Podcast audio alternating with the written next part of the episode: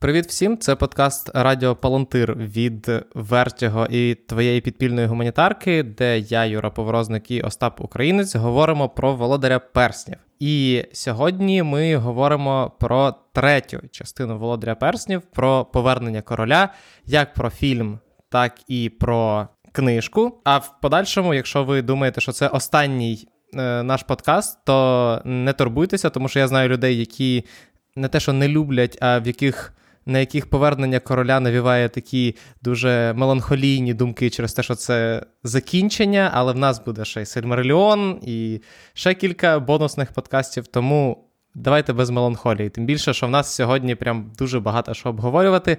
Остап, ти в кінці минулого подкасту пропонував почати цей подкаст з орків. Так, із орків, із е, мордору загалом, який ми бачимо.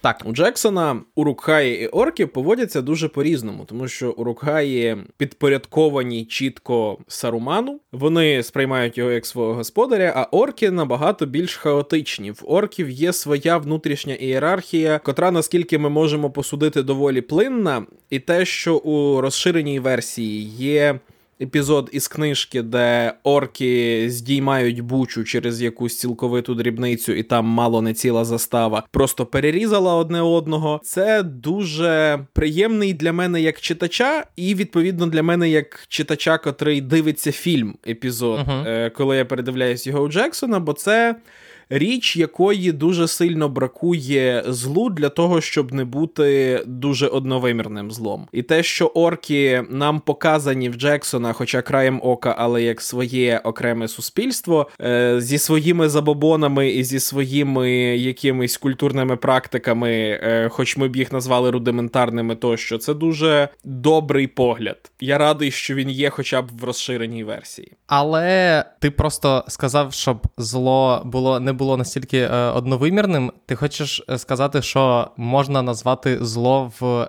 Давай так, спочатку в фільмах. Багатовимірним, мені завжди здавалося, що все-таки Саурон це якраз приклад такого класичного зла, яке зло, якому не потрібно ніякі виправдання, не потрібні ніякі передісторії і пояснення. Воно просто прагне знищити світ і в цьому весь його, скажімо так, плюс. От, бачиш, ти теж повівся на гондорську пропаганду у володарі перснів.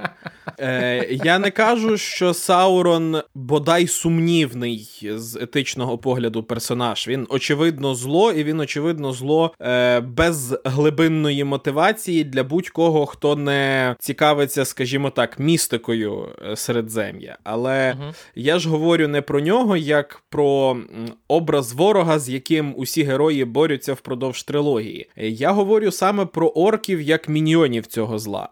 Е, mm Тому що коли ти спостерігаєш просто міньйонів, позбавлених будь-якої ідентичності істот, таких, які ми бачимо е, от у першій частині. У морії е, у фільмі саме герої стикаються саме з такими абсолютно безмозкими і одновимірними орками. uh В другій частині вони стикаються з розумними, але фашистськими з будь-якого погляду урукхаями. Це uh-huh. суспільство ідеальної дисципліни і ненависті до всього, що не вони. Натомість з орками ми отримуємо власне маленький інсайт в історію, е, не в історію, але в те, чим є сьогодні насправді дуже древня раса, майже настільки ж древня, як і Ельдари. Е, угу. Природа цієї раси, яким чином вона з'явилась і яким цілям вона е, зазвичай служить, це питання інше. Орки є, безперечно, негативним чинником світу, який ми спостерігаємо. Просто у ті часи, коли не було темного лорда, коли не було Моргота, коли не було Саурона, у часи, коли зло не було на злеті, орки продовжували існувати. Е, Вони, очевидно, продовжували існувати через певні динаміки, які існували всередині їхнього суспільства. Вони не керовані колективним інтелектом. Е, І саме це мені цікаво бачити, тому що поки з тим самим успіхом. Е, всіма антагоністами, всіма арміями суперника може керувати комп'ютер з таким самим успіхом. Е, це десь так само цікаво, як дивитися симуляцію битви десь у Total War. Е, тобто, uh-huh. певний інтерес в цьому може бути, але набагато цікавіше побачити чим є істоти, які е, власне створюють для нас стільки проблем. Ну, але е, знову таки в Толкіна, в третій, якраз в яке це шоста виходить книга. В шостій книзі, де він більше описує Мордор і нам більше описують орків вони все одно залишаються. Ну, тобто, ми бачимо дуже рудиментарну культуру. Ми бачимо, що вони м, свідомі і е, з власними якимись певними інтересами, але все одно ми постійно стикаємося з одним і тим самим. Орки не можуть навіть домовитися між собою. Будь-яка інтеракція з орками в Фродо і Сема закінчується тим, що орки починають бити одне одного, що на руку героям. Я розумію, що якби орки були розумнішими, то в принципі Фродо і Сем би далеко не зайшли. Це, скажімо так, умовність е, цього сюжету. Але все одно мені здається, що Толкін, ну як мінімум, володарі перснів теж не дуже багато уваги приділяє розбудові оркського суспільства і взагалі світу.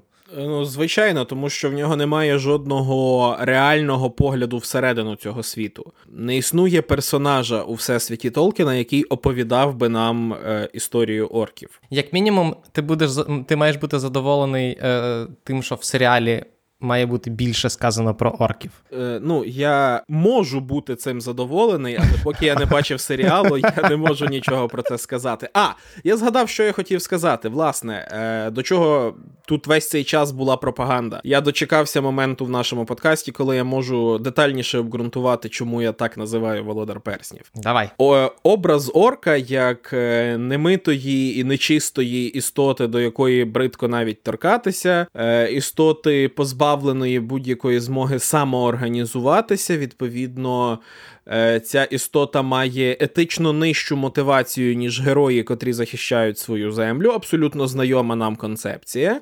Е, всі ці риси. Це насправді частина візуальної пропаганди перш... часів Першої і Другої світової війни. Е, я не uh кажу, що вона взята звідти напряму, але ну, орки до Варкрафту не були зелені. Орки зображали переважно або як сірих, або коричнуватих. Е, власне, з гіпертрофованими рисами обличчя. Вони дуже гуманоїдні, але їхні риси гіпертрофовані, через що вони видаються страшними. Е, вони часто спотворені, і це те, як зображали німців. Е, це uh-huh. та пропаганда, в якій німців називали гунами, та пропаганда, для якої ключовим було наголошувати на неповноцінності німецької культури і неповноцінності німців як таких. Е, тобто пропаганда, спрямована на приниження ворога, використовувала практично ту саму візуальну метафору, що і Толкін. Тобто, знову ж. Книжки не про Другу світову війну, але було б дивно ігнорувати один із основних референсів для зовнішності цих істот, е, з яким Толкін неминуче був знайомий із часів власного перебування в армії. Ну і зрештою пропаганду часів Другої світової він бачив. Тому отаке то. Давай повернемося від орків до е, безпосередньо плину і фільму, і, і книжки. Фільм починається з моменту чи з секвенсу, який ілюструє думку, яку я е, говорив в минулому подкасті, тому що він по факту знятий насправді якраз виключно заради Енді Серкіса. Тому що коли ми в першій частині бачимо історію Голума, там він повністю комп'ютерно змодельований, і Серкіса там ще не планувалося. Але оскільки Серкіс настільки вплинув на Голума, то Пітер Джексон вирішив присвятити цілий, цілі скільки там кілька хвилин, показуючи, як Голум перетворюється на Серкіса. І е, знову таки е, тут цікаво, е, цікаво проговорити той факт, що якщо історія Фродо починає і Сема починається з моменту, коли е, Фродо вже у орків після того, як його вкусила Шелоп, то у Джексона Джексон ще присвячує певний час в третій частині мандрам з Ітіліану Фродо і Сема до безпосередньо Кірітунгола. І що я зауважив при черговому перегляді е, фільму, особливо після пере... того, як я перечитав книжку, наскільки багато Джексон знімав книжкових моментів. Вони не війшли, вони не війшли в театральну версію, їх, звичайно, що порізали, але є дуже багато необов'язкових моментів, які складається враження, що Джексон знімав тільки тому, що от він міг. Тому що сцена на роздоріжжі, коли Фродо, Сем і Голом підходять до статуї короля з поваленою головою, вона для сюжету не робить взагалі нічого. Нуль. Але захотілося Пітеру Джексону її зняти, при тому, що вона вимагала роботи. Тобто, це не те, що це зйомка в старих декораціях. Ні, треба було звести ці декорації, треба було відтворити момент, коли світло падає на корону з квітів. А, І це було зроблено виключно для того, щоб порадувати глядачів. Але е, при тому, що Джексон міг спокійно упустити насправді весь момент з от, з переходом з Ітіліану до Кіріт Унгола, тому що по факту він же ж нам сюжетно не дуже потрібен. Е, він нам не дуже потрібен сюжетно, але я сказав би, що тематично дуже навіть. Тобто цей епізод в Толкіна виконує дуже чітку функцію. І в Джексона він виконує загалом ту саму функцію. Це е, такий флешфорвард до основної теми, яку ми будемо, яку ми бачимо наступні майже 4 години. Це повернення короля. Е, і образ е, поваленого короля, е, короля, з якого насміхається зло до того ж, якщо пам'ятаєш. Е, цю паро...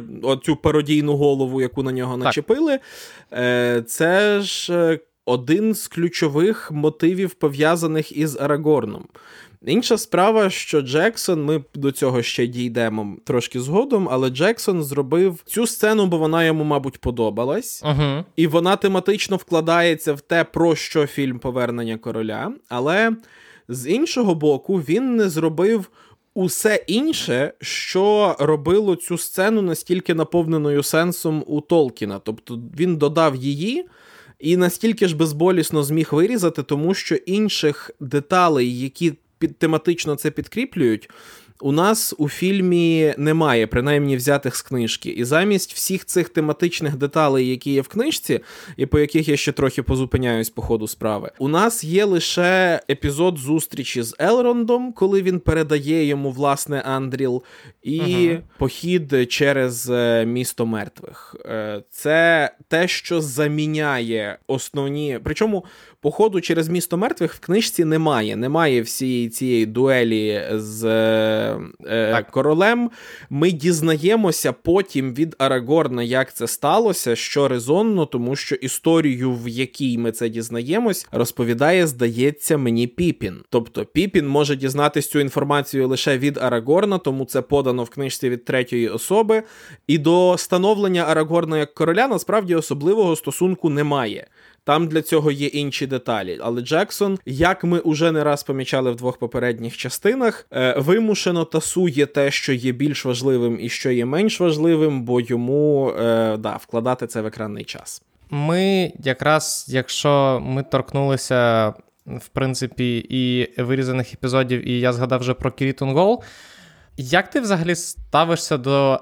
Просто не будемо забувати, що по факту, якщо третя книжка починається з Кірітунголу, то третій фільм, майже половина третього фільму це шлях до Кірітунголу, який здебільшого знятий для того, щоб показати нам, як Фродо перестає довіряти Сему і починає довіряти Голуму. При тому, що ми з тобою в попередньому подкасті обговорювали різницю між книжковим Фродо і фільмовим Фродо. Але загалом от весь цей сходження по сходинках і спроби, е, скажімо так, тиск персня, який намагається переконати Фродо зрадити Сема. Як тобі здається, чи не було це, чи не міг цим пожертвувати е, Джексон для того, щоб показати нам вже безпосередньо більше подій в Мордорі? Тому що враховує саме через те, що е, дуже багато екранного часу було затрачено на вихід з Ітіліану і підйом до Кірітунголу, ми через це фактично не побачили Мордору. Ми побачили його тільки як Фродо з Семом просто йдуть. Я не думаю. Е, Мені здається, що у фільмі така е, побудова оповіді, такий її темп. Е, має набагато більше сенсу. Це дає нам можливість пережити велику драму на середині фільму паралельно із драмою облоги Мінас-Тіріту. Угу. Це створює просто потрібний настрій і потрібний саспенс е, для глядача.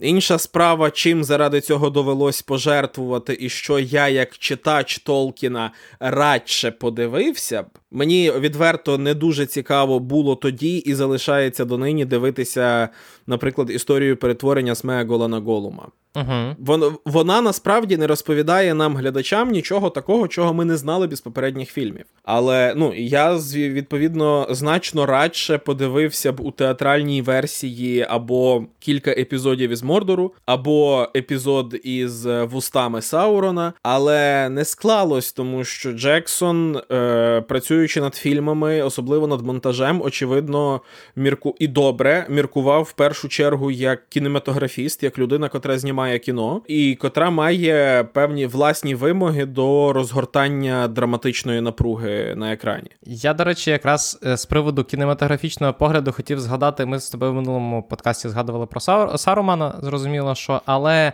Е, в режисерській версії, в розширеній режисерській версії, а здається, в режисерських версіях взагалі чотири існує. А в найбільшій навіть є замальо... навіть з'являється Саурон, мені здається, в вигляді скетчів, але з'являється. То на початку фільму, ну ми після е, власне секвенсу з, зі Смеголом бачимо вирізаний весь шматок з Саруманом, і мені здається, що вирізаний шматок з Саруманом це ідеальна ілюстрація того, як людина, яка дуже любить матеріал намагається стиснути все, що в нас є, е, весь сюжетний шлях персонажа до однієї сцени.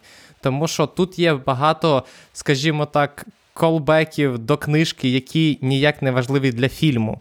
Мені здається, ти згадував. Можливо, не в незаписаному подкасті. Ти згадував якраз про те, що е, Гандальф говорить про те, що стережіться його голосу, але по факту ми не розуміємо, чому це було сказано, тому що ніхто ну, ніяк не реагує на нього. Ми не бачимо впливу голоса Сарумана. Ми бачимо його спроби е, якось перетягнути на свій бік Теодена, але без книжкового бекграунду це взагалі не працює. І плюс, крім цього всього, ми бачимо сцену з вбивством Сарумана е, Грімою.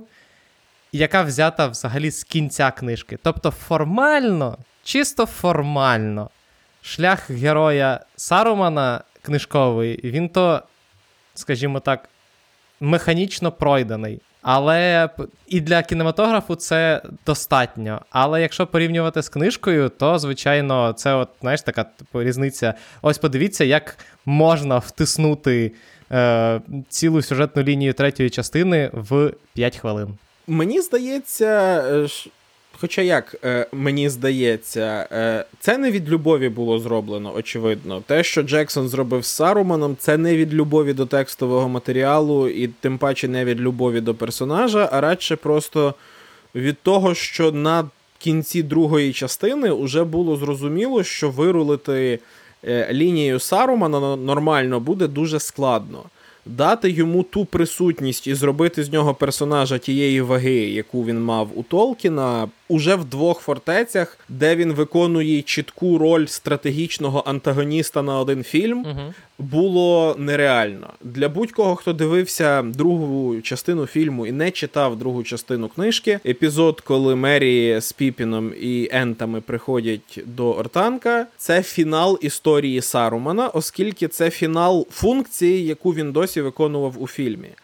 І через це додавати йому щось нове у третій частині було б дуже, е, ну щонайменше дуже складно. Тому мені скоріше здається, що Джексон зрозумів, що у нього на руках персонаж, сюжетну лінію якого достатньо вір віддано тексту вирішити не вийде. А ми ж постійно стикаємося з е, такими штуками, особливо у фентезі. Пригадай останні кілька сезонів Гри престолів, е, коли творці просто розуміють, що вони не можуть вивести сюжетну лінію деяких персонажів, і їх треба просто зливати, щоб люди ставили якомога менше питань. Uh-huh. Ну, І десь таке сталося з Саруманом. Для тих, хто подивився режисерську версію, є більш розширений епізод, який е, дає нам ну, дуже лаконічний переказ того, що з ним мало би статися. Але по суті, єдина е, дві функції, які цей епізод виконує, показати глядачеві, що Саруман остаточно все. Бо коли ти дивишся театральний реліз, то е, Гендальф каже: Хай Саруман залишається в своїй вежі. І ти з усього розумієш, що далі аж до кінця третього фільму Е, доки вони не відпливають за море, Саруман, чемний хлопчик, сидить у своїй вежі. Е, а так, якщо ти подивився розширену версію, то з одного боку ти і так знаєш, що там було в книжці, скоріш за все. А по-друге, ось ти маєш задовільну насправді відповідь на запитання, а що в підсумку сталося з Саруманом. Типу, так. що з ним сталося? Його вбили. Це найпростіша відповідь, яку можна дати. Я хотів якраз після цього згадати про щоб ми трошки поговорили про палантири, тому що палантири це для багатьох не надто, е, скажімо так, знайомих взагалі з фантазійною нішею людей, це спроба якимось чином притягнути реально, скажімо так, новіші технології в фентезійний світ. Тому що палантири це як ніби як телефон. Але вони в в Толкіна взагалі не як телефон. Тобто формально вони нібито використовуються для зв'язку. Але в, в книжці він настільки не те, що заплутано, але настільки містично поданий, що принципі, Джексон його використовує найкращим чином, яким тільки можна придумати, для пояснення наступного сюжетного ходу. Але загалом, якщо брати про палантири, то в Толкіна палантири важать набагато набагато більше. Я хотів би, щоб ми з тобою якось.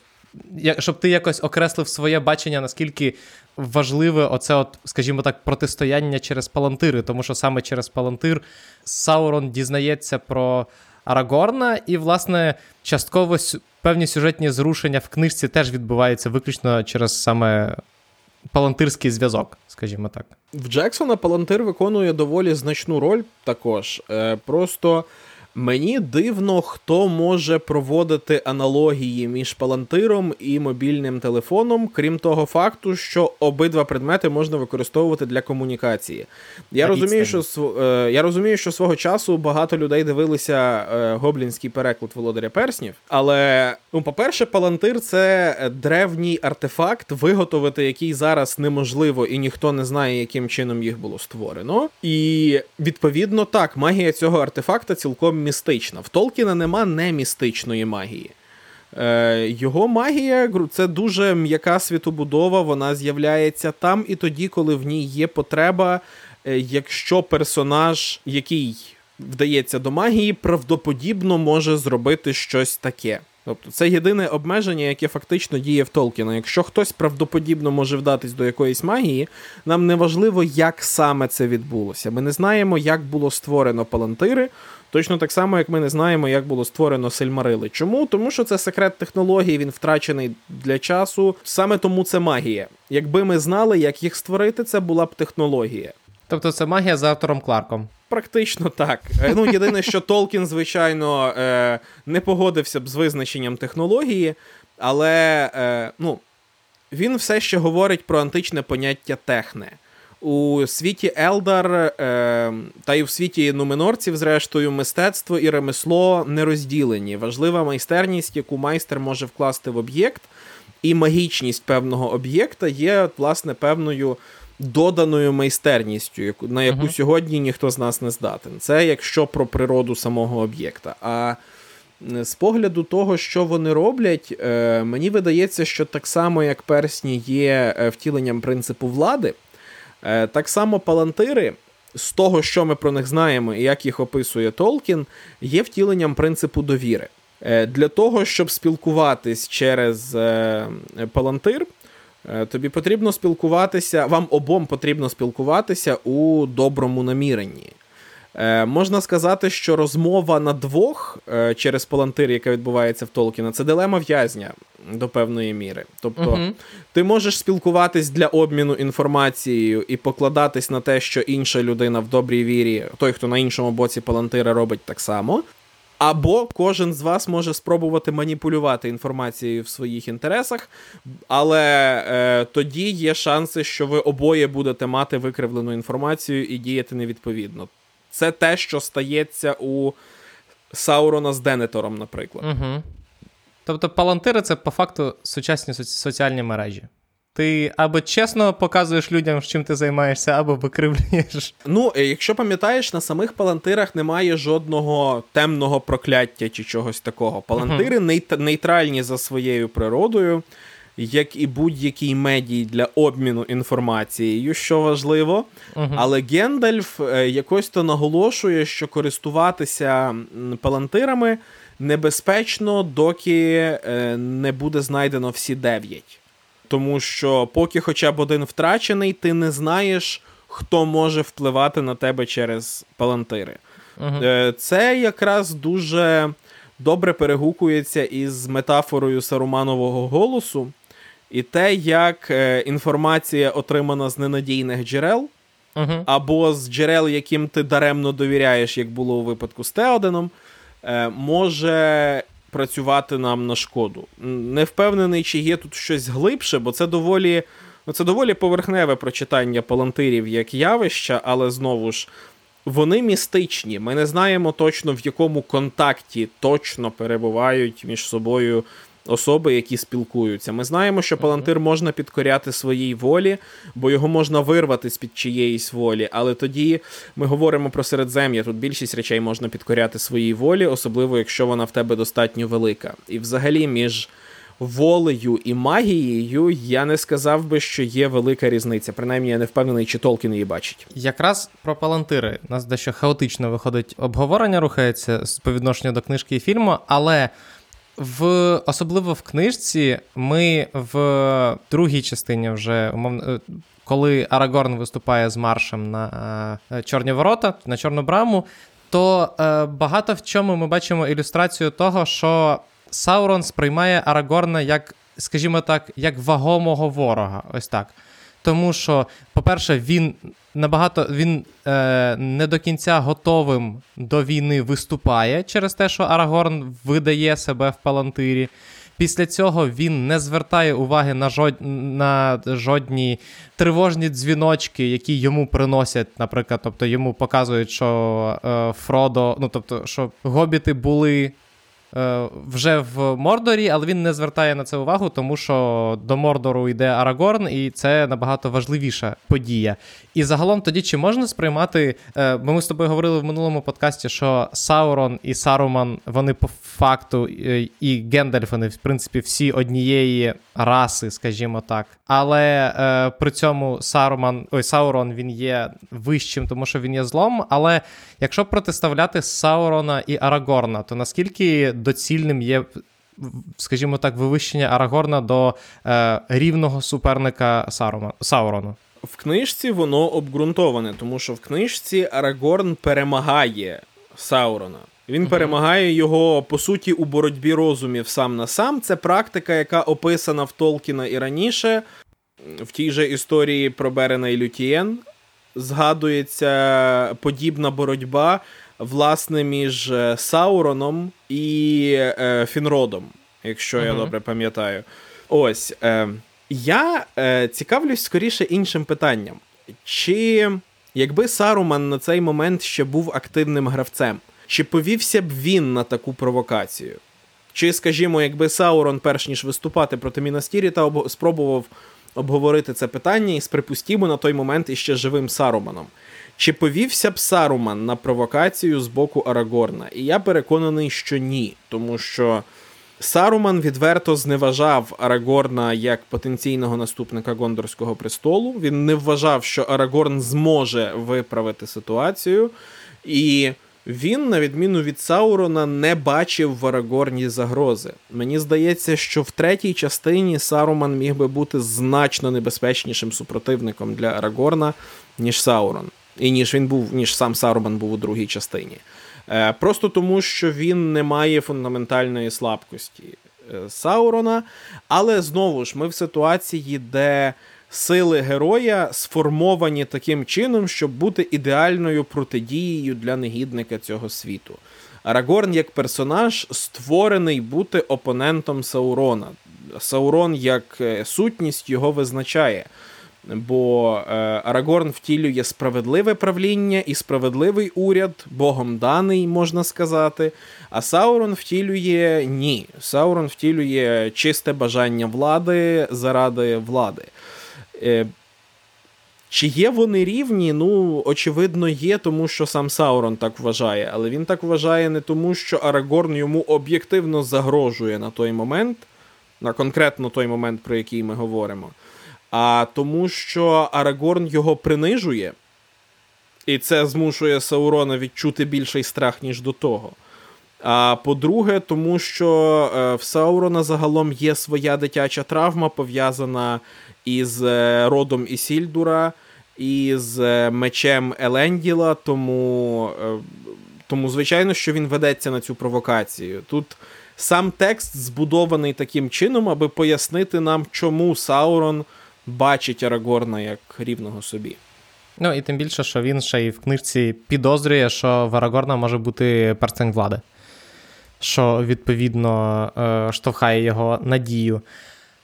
Наступний, якраз ти сказав про людину, яка зневажала Арагорна як короля Гондору.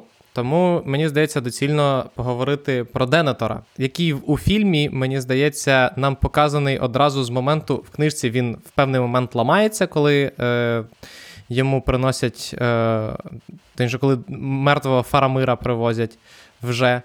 Е, він тоді ламає, він, як ми потім дізнаємося, він іде в вежу, там е, спілкується, там там контактує з паландиром, скажімо так, психологічно ламається, і після цього вже понівечений е, іде до самоспалення. Скажімо так, в фільмі, попри те, що набагато довше нам показують, скажімо так. Денетора, він по факту з першого нашого знайомства з ним вже є цим зламаним Денетором. Тому що в, в книжці в нього на початку зовсім інша функція і зовсім інше представлення, ніж е, в фільмі. Ем, У книжці він є, власне, намісником. І про намі... е, його роль у книжці багато в чому продиктована його роллю як намісника. Е, тим, що про інститут намісництва думає Гендальф, котрий просвічує на цю тему Піпіна. Uh-huh. Це фокус, з якого ми дізнаємось, а Гендальф про цей інститут доволі високої думки. Також я не впевнений, чи ми бачимо Денетора незламаним е, у книжці. Ми бачимо, безперечно, Денетора, котрий грає роль намісника. Uh-huh. Але все, всі фрагменти мозаїки, які зроблять його тим самим трагічним Денетором, уже на місці. Він уже бачив е, сили Саурона, він уже дізнався все, що йому випадало дізнатись на цей момент. Е, Він більш стриманий, але також у цьому, у цій трилогії практично всі персонажі більш екзальтовані, ніж вони є у книжці. Угу. Вони більш емоційні, ніж зазвичай. Мені здається, що якраз в цьому основна різниця, тому що ну, я скоріше мав на увазі, що якщо Е, Денетор в книжці в нього ще є певні моменти, коли ми бачимо намісника, які і нам про нього, і нам його ілюструють як е, людину, яка дуже могутня і сильна, і знає, що вона робить, і, можливо, навіть може е, потенційно боротися з Сауроном на умах, скажімо так. І і через це його взаємодії з Піпіном вони цікавіші, тому що він з ним е, спілкується як з Гобітом, який прийшов. Прийшов до нього на службу, і в нього є про що з ним поговорити. В фільмі нам показують вже Денетора, який не в стані приймати виважені рішення. Ми не можемо його взагалі сприймати як виваженого і розумного намісника, тому що він е, фактично зразу нам ілюструє свої е, погляди е, всепропальщицькі. І відповідно, коли він, е, коли е, Піпін йому складає присягу, і е, Денетор обіцяє його винагороджувати за хорошу службу, ти думаєш, ну це, якщо чесно, мало ймовірно, враховуючи те, як ти загалом ставишся до людей. І в цьому випадку, мені здається, Денетор набагато одно, одновимірніший в фільмі, ніж в книжці. Особливо це характеризує неймовірний момент, який я взагалі забув, що є в режисерській версії фільму, коли. Фарамер приходить е, докладати, е, приходить до е, Денетора, щоб розповісти, що відбулося в Озгіліаті. Озгіліаті. Це, це, Я я буду вважати, що це раннінг це, це раннінг джок цього цього подкасту. Але так, е, Фармир доповідає, що відбулося в Азгіліаті.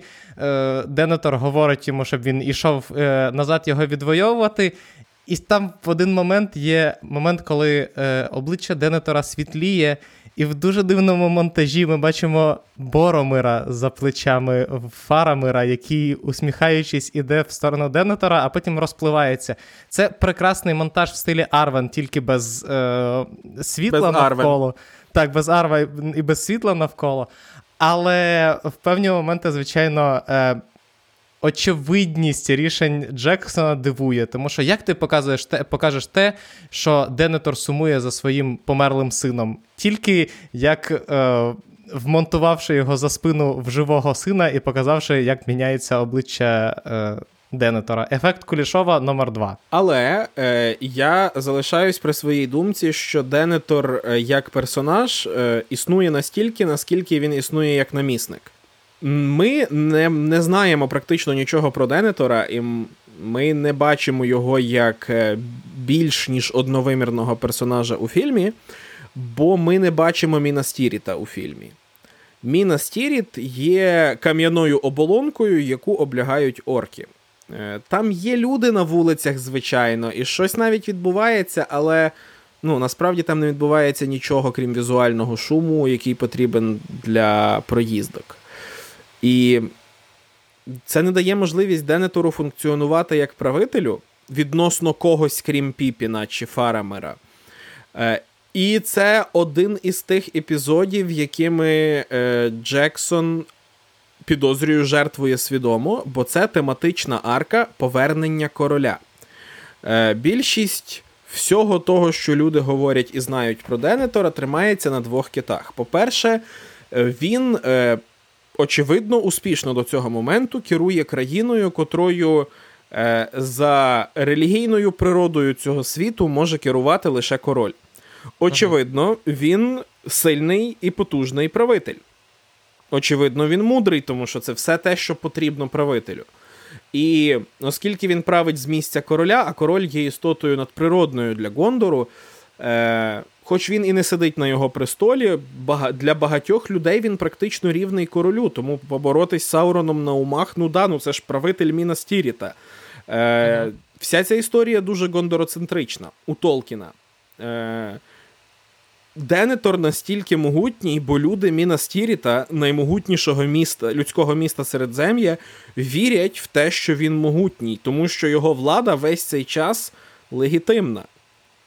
Це все, але в нього бракує кількох рис, і Толкін приділяє цьому окрему увагу. Е, знову ж ми до цього ще підійдемо, які не роблять його королем, не роблять його надприродною істотою і не дозволяють йому боротись на умах з ворогом. І все, що в нього в підсумку залишається, це лише народна легітимність, і то до певного моменту, поки йому не перестає коритись Піпін. А у фільмі а у фільмі вся ця тема не матиме особливого сюжетного сенсу, бо вона нас нікуди не приведе. Бо е, тематика повернення короля у нас показана, як я вже згадував, через абсолютно інші епізоди. Давай тоді будемо йти по поверненню короля, поки, а потім вже перейдемо до е, Фродо і Орлів в кінці кінців. Це як має бути вершиною цього подкасту. І поговоримо про. Ми з тобою вже говорили ще в першому подкасті про те, що на відміну від е, книжки де Арагорн одразу заявляє про свою е, королівську сутність. В фільмі, по факту, він стає королем і починає називати себе королем тільки коли отримує Андуріл від Елронда. От в цей момент до цього, навіть коли ми бачимо його перебування в Рогані, він. Е, Знаєш, мені особливо кинулося в очі, що це е, різниця між фільмом і книжкою, тому що в книжці, вже починаючи з другої частини навколо Арагорна є почет, є Дунедайни, які приїжджають. А в фільмі Арагорн досі як Бурлака один, і він або виконує доручення Гендальфа, або десь сам бігає, або на і, е, на прекрасній е, сцені, коли е, за, е, запалюється вогонь Мінас-Тіріту, і саме він приносить королю Теодену цю вістку. Він, як звичайний солдат, сидить біля дверей, бачить її, біжить через весь е, Медусельд і забігає до короля. Що, в принципі, складно уявити такі дії від е, книжкового Арагорна, в якого для цього вже були люди. Але е, ось цей момент, коли Арагорн стає е, королем в фільмі, коли він заходить на стежку мертвих. І взагалі. Е, різниця між стежкою мертвих в Толкіна і стежкою мертвих в е, Джексона. Я хотів би обговорити це. Наскільки зрозуміло, що стежка е, мертвих в Джексона вона обрізана, і вона навіть в ній навіть немає фіналу, тому що тільки в режисерській версії ми бачимо, що вони виходять і бачать і е, безпосередньо взаємодіють з кораблями піратів. А в театральній версії навіть цього толком немає. Але в Толкіна, звичайно, цього набагато більше. Я просто наскільки пригадую собі трилогію фільмів, е, не пам'ятаю, щоб там Е, Арагорн мав якусь підставу чи якусь нагоду продемонструвати свою природу як короля. Тобто е, у романі у нас є чітка система ознак, за якими короля можна впізнати, і за якими король не може бути звичайною людиною. Ми бачимо це один раз у першій частині, угу. коли Арагорн лікує Фродо за допомогою Ателасу. Ателас це дуже принципова квітка для Толкіна. Зрештою, якщо не помиляюсь, саме Ателасом повита голова статуї короля в Ітілієні. Угу, І також Ателас потім з'являється уже після битви на Пеленорських полях. Ателас це важливий момент, бо він вказує на короля, а також він вказує на те, що ніхто, крім короля, не може використати цю рослину.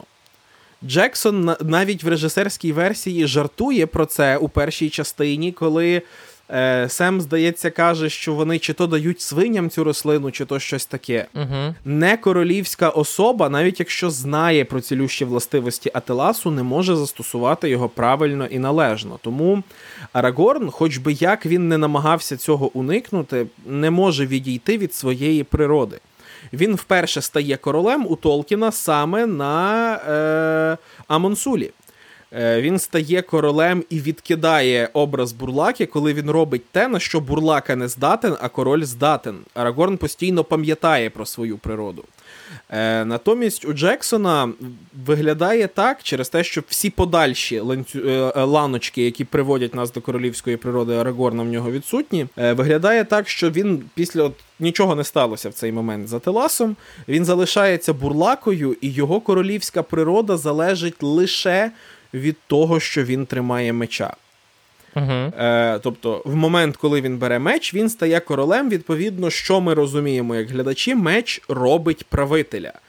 Е, Це інший спосіб подивитись на середньовічний епос. Багато де меч справді робить правителя. Це важливий момент, і я не здивований, що. Е, Джексон акцентує на ньому, причому акцентує не на рівному місці, бо якщо не помиляюся, в нього в цьому в цій сцені є кілька цитат із е, німецького персня Нібелунгів 20-х років.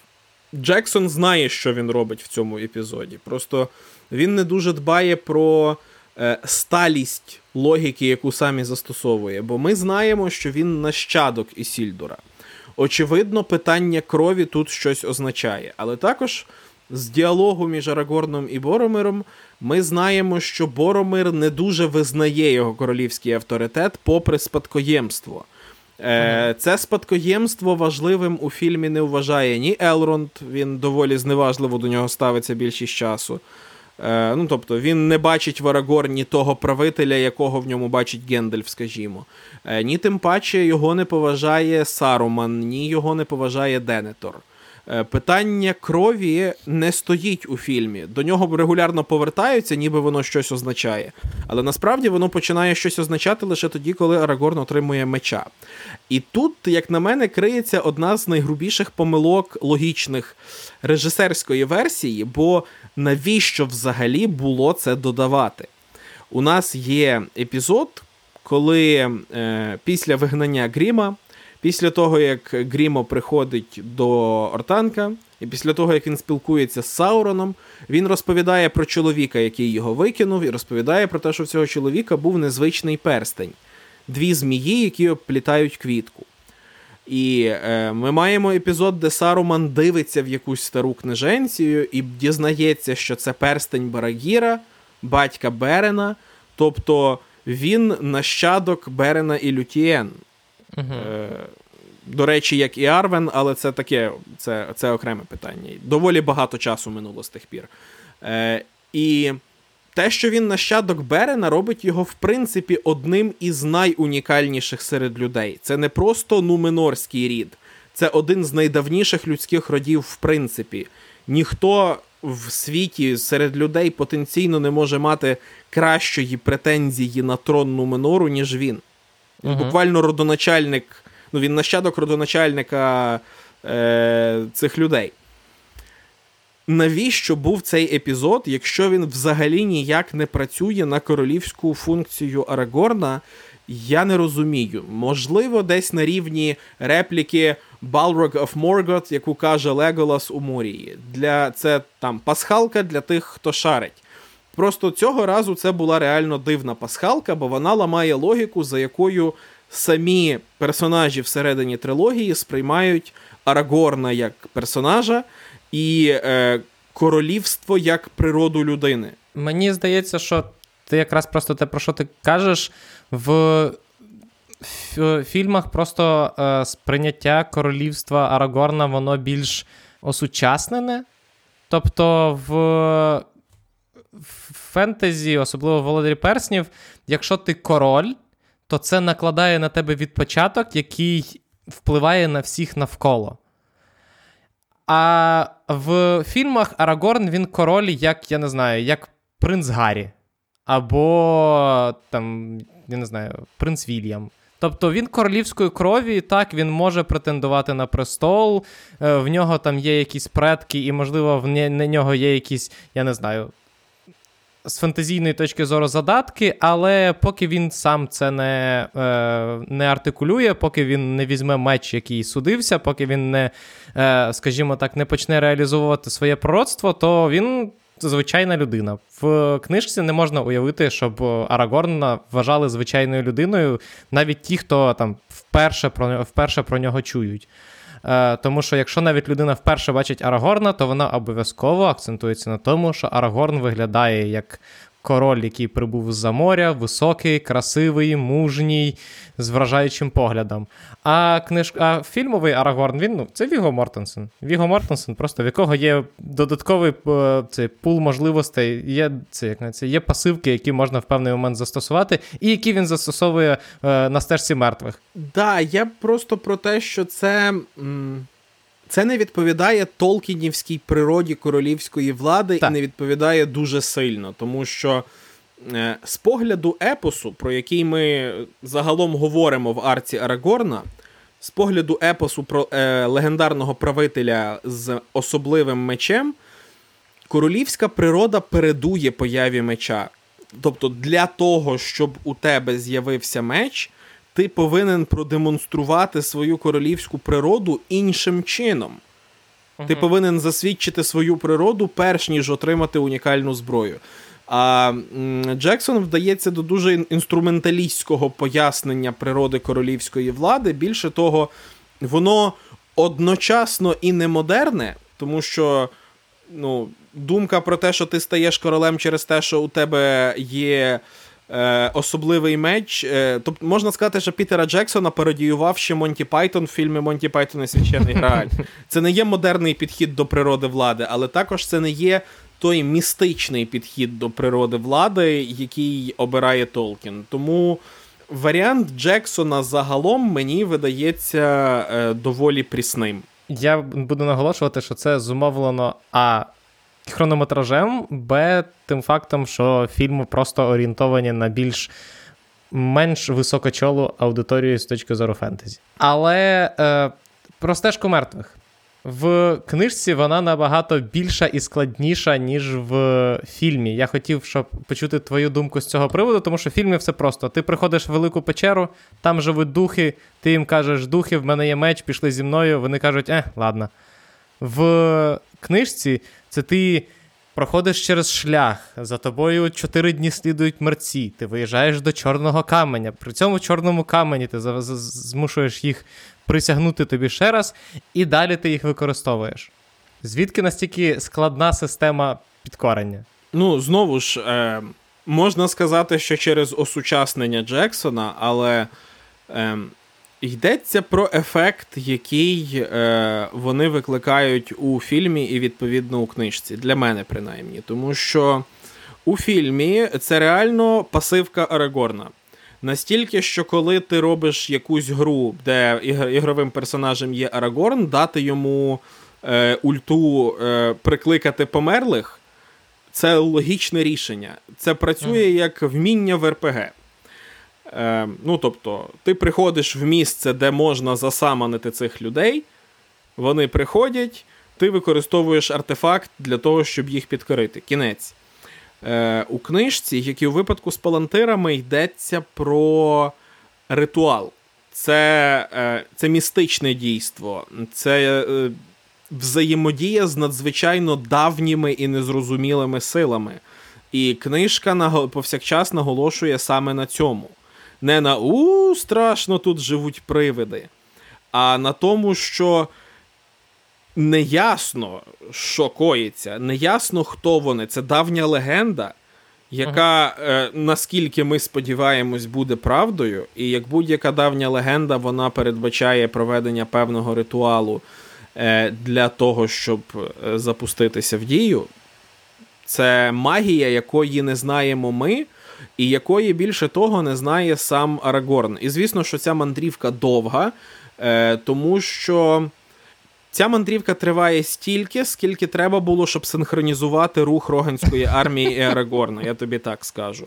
Е, Тому що плавання по, вниз по Андуїну займає доволі визначену кількість часу. Там змухлювати не вийде. А от скільки часу ти будеш пертись через стежку мертвих, це вже певна змінна, і я е, абсолютно не жартую зараз. Синхронізування руху е, героїв до однієї цілі було дуже важливою складовою всесвіту Толкіна. А те, що як це все виглядає у книжці, ну це виглядає саме так, як має. Ти приходиш до древніх артефактів, природу яких розумієш лише туманно, і намагаєшся скористатися своєю внутрішньою природою для того, щоб їх підкорити. Ти не е, використовуєш скіл, який ти вивчив. Ти використовуєш себе, те, те, ким ти є, аби незалежно від своїх попередників дойти до потрібного висновку в цьому ритуалі і здійснити його правильно. Відповідно, для е, Толкіна саме твоя природа визначає твою можливість їх правильно прикликати, а не тому, що у нас з незрозумілих причин є один єдиний меч, який блокує клинки війська мертвих. Так сталося. Випадково додали цю функцію, коли його кували до появи війська мертвих. А як ти е, зрозуміло, що що сюжетно е, цей хід виправданий, той факт, що в книжці військо мертвих Е, перемагає піратів. І після цього розсіється в фільмі, воно прибуває на Полонорські поля і зачищає їх е, як просто е, хлопці з е, цього, з ініціативи Києва Мий, коли справа доходить до якогось загаженого під'їзду. Тому зрозуміло, чому це було зроблено з точки зору е, безпосередньо м, кіношного. Але враховуючи важливість битви на Полонорських полях і того, наскільки довго вона триває в книжці, навіть не довго з точки зору кількості сторінок, а того, що нам описують, що навіть після смерті Теодена вона триває ще довго, що кілька днів вона триває із перемінним успіхом, як нас нам кажуть, поки військо ворога повністю не розбите. Як ти думаєш, ну чи наскільки це зміліла битва при Полонорських полях через те, що раптом з'явилися мертві і всіх всіх порішали? Мертві, е, крім всіх сюжетних міркувань, як на мене, допомагають зробити битву при Пеленорських полях більш тріумфальною. Оскільки у фільмі не має бути розділу після битви на Пеленорських полях, там вся інформація стиснута хвилини в три, навіть uh-huh. в режисерській версії. Е, нам не потрібно е, підкреслювати трагізм цієї битви. Трагізм цієї битви для нас уже втілений в загибелі Теодена. А Джексона, добре це чи погано, ніколи не цікавить масштаб наслідків битви. Його цікавить uh-huh. рух, його цікавить зіткнення, момент сутички, момент падіння, але не те, що настає після моменту падіння. І якби він вирішив показати битву на Пеленорських полях такою, якою вона була у Толкіна. довгою і виснажливою, і без бога з машини, який приходить в останній момент, я не впевнений, чи це сподобалося б глядачам. Я не впевнений, чи це відповідало б тому тону, який задумав Джексон, тому що ну, зазвичай фільми, де показано наслідки битви, не є настільки веселими і теплими, як Володар Перснів. Це Вони за жанровою природою трошечки інші. Е, І це. Е, я не скажу, що мінус. Тобто, привиди виконують свою роль бойового тріумфу. Вони дозволяють е, нам не так і сильно перейматися за Теодена, як це не дивно. Тобто вони дозволяють не перетворити битву на Пеленорських полях на трагічну історію. Е, Тріумф привидів і Тріумф Еовін це два такі. Це контрапункт із двох ключових епізодів битви, який і е, показує нам е, домінування добра, незважаючи на всі пожертви і втрати. Але перед битвою на Пеленорських полях є один епізод і є один втрачений персонаж, за якого мені було дуже образливо. Звісно, у фільмах він не відіграв би такої сюжетної функції, як він відіграв у книжках. Він не вплинув би на сюжет особливим чином. Але чи пам'ятаєш ти чоловіка на ім'я Ган Буріган? Так. От я дуже люблю цього персонажа за важливу річ, яку він додає до Всесвіту Володаря Перснів. Він додає інформацію про те, що за межами головних героїв і найбільших міст живуть люди. І не всі ці люди гондорці. І не всі ці люди мають діло до гондорців, але також вони люди, і вони мають поняття спільного ворога, навіть коли недолюблюють одне одного.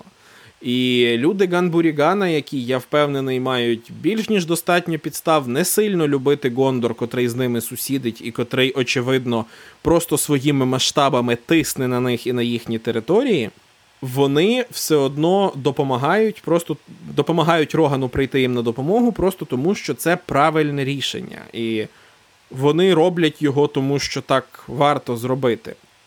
Я не можу позбутися думки, що відсутність цих персонажів є ще однією пір'їнкою на терезах, які, яка переважує їх у напрямку гондорської пропаганди е, у напрямку гондороцентризму. Е, бо е, згадай, як виглядає прибут... підготовка до битви на Пеленорських полях у книжці. Е, Піпін знайомиться з місцевими людьми, розвідує, де кухня. Е, ходить і спілкується про життя, і, зокрема, спостерігає за прибуттям військ, за прибуттям військ з інших територій це васальні війська. Мінас Тіріт сам не здатен себе захистити. Йому потрібно прикликати людей з решти Гондору. Це історія, яку бачить Піпін. І він її, зрештою, реально бачить, бо він спілкується з простими гондорцями. Е, У фільмі, який зосереджений навколо постаті Денетора, є Денетор і є підпорядковані йому війська. Е, і з огляду на е, разючий нарцисизм цього персонажа, я не дивуюсь, що історія вибудована саме так, тому що Денетор не Теоден, Денетор не персонаж, який перейматиметься логістикою армій. Е, він виявляється настільки не готовим до битви, що він примудряється пропустити момент, як армія підходить під стіни Мінастіріта. Угу. Тому у цій історії для його ракурсу не побачити нікого, крім власне гондорців і роганців, які звідкись там прийшли, це абсолютно нормально. Просто це додатково укріплює глядачів в думці, що крім Гондору, в цьому світі більше нічого не існує. Е, ну, Роган, з якогось боку якого прийшли, а далі Гондор, і все, більше людей немає, всі інші гондорці. І це трохи неприємно відносно самого Всесвіту Толкіна. Це просто вза... як і ще багато-багато таких епізодів, це по краплі знімає з нього повнокровність і не дає йому відчуватись настільки багатовимірно, як він відчувається в книжці. Ну, але слухай, я, мені здається, що це, в принципі, чергове підтвердження думки, яку ти, мені здається, казав, що в першому подкасті на рахунок того, що в фільмі ми ніби дивимося про історії міст фортець, а не про повноцінні держави. І тут точно так само. В нас є Мінас-Тіріт, в нас є Роган. І тому дуже дивно, насправді, коли в фільмі Теоден приїжджає дивитися, хто приїхав до нього з війська з військ, точніше, і він бачить менше людей, ніж хотілося б. І це дивно сприймається, тому що він король цих земель. Тобто він. Це васали, які мали прибути на їх, на його клич, а більше а в фільмі більше здається, ніби це просто, е, скажімо так, колеги з інших міст вирішили підтримати чим можуть. І мені здається, що Джексону було абсолютно ок е, саме сприймати кіношний володар перснів з точки зору окремо міст, ніж повноцінних держав. Ну, він, безперечно, хотів би, щоб ми його так сприймали, бо так ці фільми зняті. Але е, знову ж так, я згоден, немає особливого сенсу в епізоді, де Теоден оглядає війська, які прибули, бо в нас немає жодних передумов чекати цього епізоду і розуміти, про що він. Угу. Ми уже не знаємо, з яких земель складається роган, пізно для цього. Але також це нормальна феодальна практика. Тобто, те, що якісь твої васали заартачились і не прийшли. З погляду Толкіна, це був би логічний сюжетний хід. Я не кажу, що його мав на увазі Джексон, просто це був би логічний сюжетний хід. Але ти згадав Ган Бурігана, і я тільки що подумав, що в поєдинку глобалістів між Мері і Піпіном Мері все-таки е, має одну зайву галочку, тому що дикий народ бачив серед гобітів тільки він. Так, це правда. І, мабуть, він один із дуже небагатьох у е, всьому середзем'ї, хто бачив дикий народ в своєму житті і говорив з ним. І, це, В нього і це дає йому так. В нього зібраний, в принципі, весь повністю е, пакет всіх, кого можна: ельфи, енти, дикий народ, орки, люди, гобіти. В принципі, зарізаний король з Ангмару, тому тут взагалі в нього максимальний. Я думаю, насправді, що якщо обирати якусь е, арку, яка могла би бути в Мері, то я думаю, історія Мері це історія про те, як йому, зрештою, до самої смерті безкоштовно ставили в під зеленим драконом і брекливому поні, просто тому що в нього було найбільше офігенних історій. Це правда. Давай перейдемо до найбільш визначного моменту, напевно, битви на Полонорських полях, а саме фрази I am no man і Міранди Отто, яка завоювала серця всіх, кого вона могла тільки завоювати цим епізодом. Я просто хотів почути від тебе його порівняння якраз з книжковим епізодом, тому що, по-перше, варто сказати, що в Джексона вийшло це зняти набагато епічніше, ніж Толкін це описував. Але загалом тут тут дійсно тут працює ситуація, що в книжці це важливий епізод, але це ще й візуальний дуже епізод, і тому е, фільм насправді цю е, тільки виграє власне в тому, як Джексон його подає. У Джексона це, е, по-перше, один із ключових акцентів битви на Пеленорських полях взагалі. Тобто, це кульмінаційний момент в найпрямішому сенсі цього слова. Мабуть, більш кульмінаційний, ніж прибуття Рогану. Е, прибуття Рогану це найбільш тріумфальний момент, але найбільш кульмінаційний це убивство. Ми відчуваємо задоволення від цього епізоду, особливе задоволення від розв'язки певної проблеми. Е, особливо, якщо ми дивились режисерську версію, на цей момент ми вже знаємо, що е, Назгул магічним чином зламав патерицю Гендальфа. У фільмі він, звичайно ж, поставлений надзвичайно красиво. Тобто, угу ко- кожен рух у цьому епізоді просто е, вивірений. А також у фільмі це все працює як пророцтво. От, От якщо ти дивився Гаррі Поттера, то ти точно знаєш, як виглядає, як працює пророцтво у Гаррі Поттері, і як воно загалом працює у фентезі зазвичай. Причому це така нахабна, нахабна лазівка, яка в ньому очевидно є, і яка дає нам зрозуміти, що його жоден чоловік фізично не здатен вбити. Мені це не подобається, е, скажімо так. Е, мені дуже подобається цей епізод, але знову ж, що робить Джексон? Він перетворює доволі складну проблему в книжки.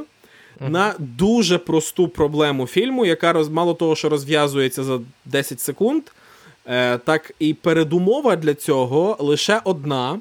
І я підозрюю, що весь оцей епізод, де е, він надягає на себе обладунки, був потрібен суто для того, щоб ми почули цю передумову. Коли Гендальф е, за кадром хитає головою і каже: Саурон ще не пустив в рух свою найстрашнішу зброю, той, кого кажуть, не вбити смертному мужу. І ми розуміємо, що весь цей епізод був для того, аби він сказав цю конкретну фразу, аби у нас було хоча б якесь виправдання тому тріумфу, який станеться в Еовін. Е, Натомість, знову ж, як працюють невразливі персонажі в епосі, і як працюють невразливі персонажі в Толкіна. Е, Вони завжди вразливі. Саурон. А, вони завжди вразливі, і другий момент, який важливо мати на увазі, вони завжди залишаються неушкоджені до моменту, коли їх вбивають або перемагають. Це означає, що перша рана, яку отримає подібний герой, буде смертельною. Епос, попри всю свою фентезійність, не намагається казати. Переважно, європейський епос переважно не намагається казати, що а і такий сильний був, що в нього стріли прям від сосків відскакують. В а, в азійському, до речі, епосі, в алтайському епосі такі штуки є, коли е, герой настільки сильний сам по собі, що в нього гнуться списи і так далі. Угу. Ми не бачимо цього в європейському епосі. Це те, що говорять про героя. Але це не стається з самим героєм. Ахіл гине від першої рани, яку він отримує. Зікфрід гине від першої рани, яку він отримує. Беовульф регулярно отримує рани і все одно має статус солідного і невразливого правителя. Інакше кажучи, твоя невразливість не є буквальною, вона не пов'язана з тим, що тобі буквально не можуть заподіяти шкоди. Це означає, що ти настільки кращий за всіх інших, що тобі не зможуть заподіяти шкоди. Назгул, е, і на цьому, до речі, Толкін акцентує десятки разів, мабуть, за книжку. Це істота страху. Страх це зброя, якою Назгул воює з іншими. Йому неможливо протидіяти через те, що він викликає страх. Звичайно, що таку істоту, особливо з її власного погляду, не здолати смертному мужу. Будь-яка смертна людина є нижчою за Назгула, вона не володіє перснем влади. Е, І тому, як все працює в Толкіна, Назгул каже, що жоден чоловік, і це проблема нашого перекладу. На момент, коли Толкін писав книжку, фраза «no man» це була легітимна фраза жодна людина. Він не має на увазі специфічно чоловіків цьому, в цій своїй репліці. Жодна людина не може йому перешкодити, навіть найвідважніший воїн, як він на цьому наголошує. І коли Еовін його вбиває, коли Еовін каже цю свою е, легендарну репліку. А, ні, вона не вбиває його після цієї репліки. Вона просто відповідає йому легенда... своєю легендарною реплікою про те, що я не чоловік, I am no man. Угу. Це жарт, це, це панчлайн. Але не панчлайн до героїчного вбивства е, Назгула, як це відбувається у фільмі. Тому що у фільмі вона знімає шолом, каже, що вона із No і в цей момент вона вбиває Назгула. Все працює як по годиннику. Як феміністичний маніфест. Я, до речі, сказав би, що історія в Толкіна набагато історія Еовін в Толкіна набагато більш феміністична, ніж у е, фільмі. Ні, не так. У е, Обізяна красива як обізяна. Е, У фільмі е, феміністичні нотки абсолютно вкладаються у феміністичний дискурс кіно, особливо героїчного кіно початку 21 століття. У Толкіна це набагато більш приземлений героїзм людини, котра опиняється в складних обставинах, бо вона не має іншого вибору. Е, Він не пронизаний е, патосом. У Толкіна Еовін навіть не намагається здійснити подвиг. Вона намагається своїм життям перешкодити йому дістатись до Теодена. Угу. Завдяки кому, завдяки Мері, їй просто вдається застати його зненацька. Те, чого не вдавалось до неї нікому. Е, Їй вдається перемогти Назгула не тому, що вона не чоловік, а тому, що вона єдина, хто зміг перемогти Назгула. Це єдина кваліфікація, яка в стандартному епічному наративі тобі потрібна. Єдина галочка, яка в тебе стоїть біля персонажа. Людина, яка яка змогла здолати Назгула. Ну і Check. було е, е, насправді мені здається, що було б трошки образливо, якби єдиною причиною, чому Еовін взагалі була на це здатна, це те, що у неї є дві ікс хромосоми. Ти вже пере... Та ти ти вже крутиш в іншу сторону. Це е... феміністичний маніфест. Ну, Мені просто більше подобається історія, де е, Мері з Еовін роблять це не тому, що так судилося, а тому, що вони просто дуже цілеспрямовані. Е, це це дійсно так, але ти просто стільки разів проговорив про те, що короля чаклуна з Ангмару не можуть фізично здолати, що я просто уявив персонажа, який його психологічно е, булить і в результаті ламає його, тому що. Блін, ну, чувак. Зі мною так ще ніхто не говорив. Тому це було б цікаво. І, до речі, е, на рахунок е, жартів Толкіна я зрозумів, я не знаю, чи це просто моє відчуття таке, але після битви на Полонорських полях в Володарі Перснів з'являється гумор. Е, Спочатку нам показують епізод з е, королівським листком, коли приходить, е, коли Арагорн чекає на посилає по зілля, приходить е, місцевий відповідальний за зілля і починає Арагорну розповідати про те, про. Е, скажімо так, переповідати Вікіпедію, і він його відсилає. Е, Потім є окремо персонажка Йорет, яка е, виступає в ролі е, такої базарної баби, яка перебиває е, входження Арагорна в місто, тому що вона сусідці переповідає, що ж вона бачила і де вона і в чому вона взяла участь. І плюс кілька ще пізніших епізодів і пов'язаних з Гімлі, і не лише, які вибиваються, тому що я ну, я при, коли перечитував, я тільки в кінці третьої книжки спіймав себе на, на тому, що я бачу епізоди, які можна трактувати як комедійні епізоди. Я не берусь казати, чому. Можливо, Толкіну самому захотілося трохи розбавити весь той героїзм, який відбувався до того. Е, Якщо брати більш тематично, е, напруга спала. Uh-huh. Люди е, люди у Мінас-Тіріті, коли туди прибуває е, Мері, коли туди прибуває Піпін, вони ще доволі виснажені. Вони бачать uh-huh. темряву над Мордором, вона їх гнітить. А тут це все розвіюється, і люди вперше за багато часу відчувають надію. І Толкін, свідомо чи ні, описує гондорців дуже подібно до гобітів. Їхні повадки і те, як вони соціалізуються зненацька на короткий час стають дуже гобіцькими. Можливо, саме через те, що ці люди вперше за багато часу е, відчувають надію. Uh-huh. Я не думаю, що тут от прямо метою було розбавити книжку гумором в цьому критичному місці. Ближче до її фіналу, але це те, що дуже органічно мені вписується в декорації після битви на Пеленорських полях. Це водночас контраст і дуже добре доповнення. Ну от я це мав на увазі, що якраз от після битви на Пеленорських полях, а потім вже після перемоги з'являються е, гумористичні елементи, які ніби як відокре... ну, які як при... привносять щось нове в історію, тоді коли з неї прибрали весь е... тиск антагоніста, скажімо так. Е, Я, до речі, коли перечитував битву на Полонорських полях, найдивніше для мене, для людини з дуже візуальною е, уявою, було те, що по факту провадження Теодена в Мінас-Тіріт відбувається під час битви. Тобто, в нас є битва, вбивають Теодена, Еовін вбиває е, короля Чаклуна з Ангмару. Е, Після цього до неї прискак... до них прискакує Еомер, каже: заберіть короля в Мінас-Тіріт, бачать Еовін, скаче далі битися. В цей час інші люди займаються на полі битві зовсім іншими справами, а саме грузять Теодена на ноші, ідуть собі спокійно до Мінас-Тіріту. Я це все читав і думав.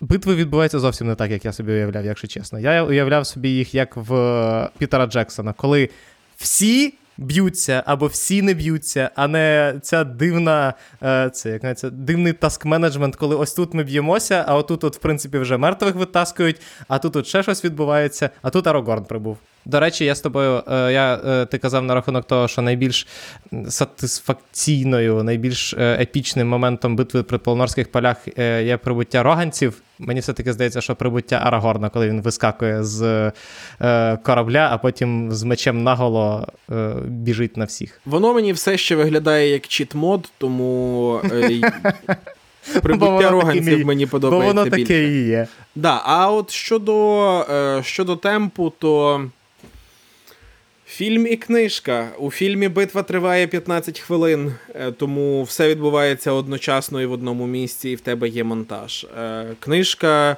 дозволяє тобі описувати масштаб набагато практичніше, і ти можеш уявляти частково зняту облогу орків, яких відтіснили від брами, е, яких відтіснили далі від самого міста, але битва ще триває зрештою. І тому. Мені подобаються обидві битви. Від того, коли саме Теодена заносять е, до замку, великої різниці немає. Просто треба менше покладатись на кінематографічні баталії і на те, як їх зазвичай знімають. Ну, sorry, є є такий грішок. Ти багато вже акцентувався на тому, що для книжки є дуже важливим весь розділ після битви при Полонорських полях, який є суттєвим для взагалі всього, що відбувається. В фільмі цього майже немає, тому що ну, в нас немає часу. В нас немає часу, в нас немає можливості, і взагалі нас не дуже цікавить, як Арагорн лікує е, Ателасом всіх і вся. Давай так, чи наскільки збі... Е, е, наскільки збіднів від цього фільм? Окрім, давай так, тому що в принципі про Арагорна і Ателас ми вже е, з тобою поговорили, але загалом Додаткові глибини, які втратив фільм, є від е, відсутності цього, цих подій. Е, Ну, власне, е, там з'являється гумор, і е, ем, крім гумору, там з'являється багато інших відчуттів. Зокрема, люди розуміють, що до міста повернувся король. Це один з побічних ефектів. Е, гумор це один з побічних ефектів повернення короля, як мені видається. Наступний розділ нам потрібен в книжці, власне, для того, щоб ми зрозуміли, як виглядає повернення короля, як воно відчувається в місті, що саме змінюється у світі. Бо ж прихід короля.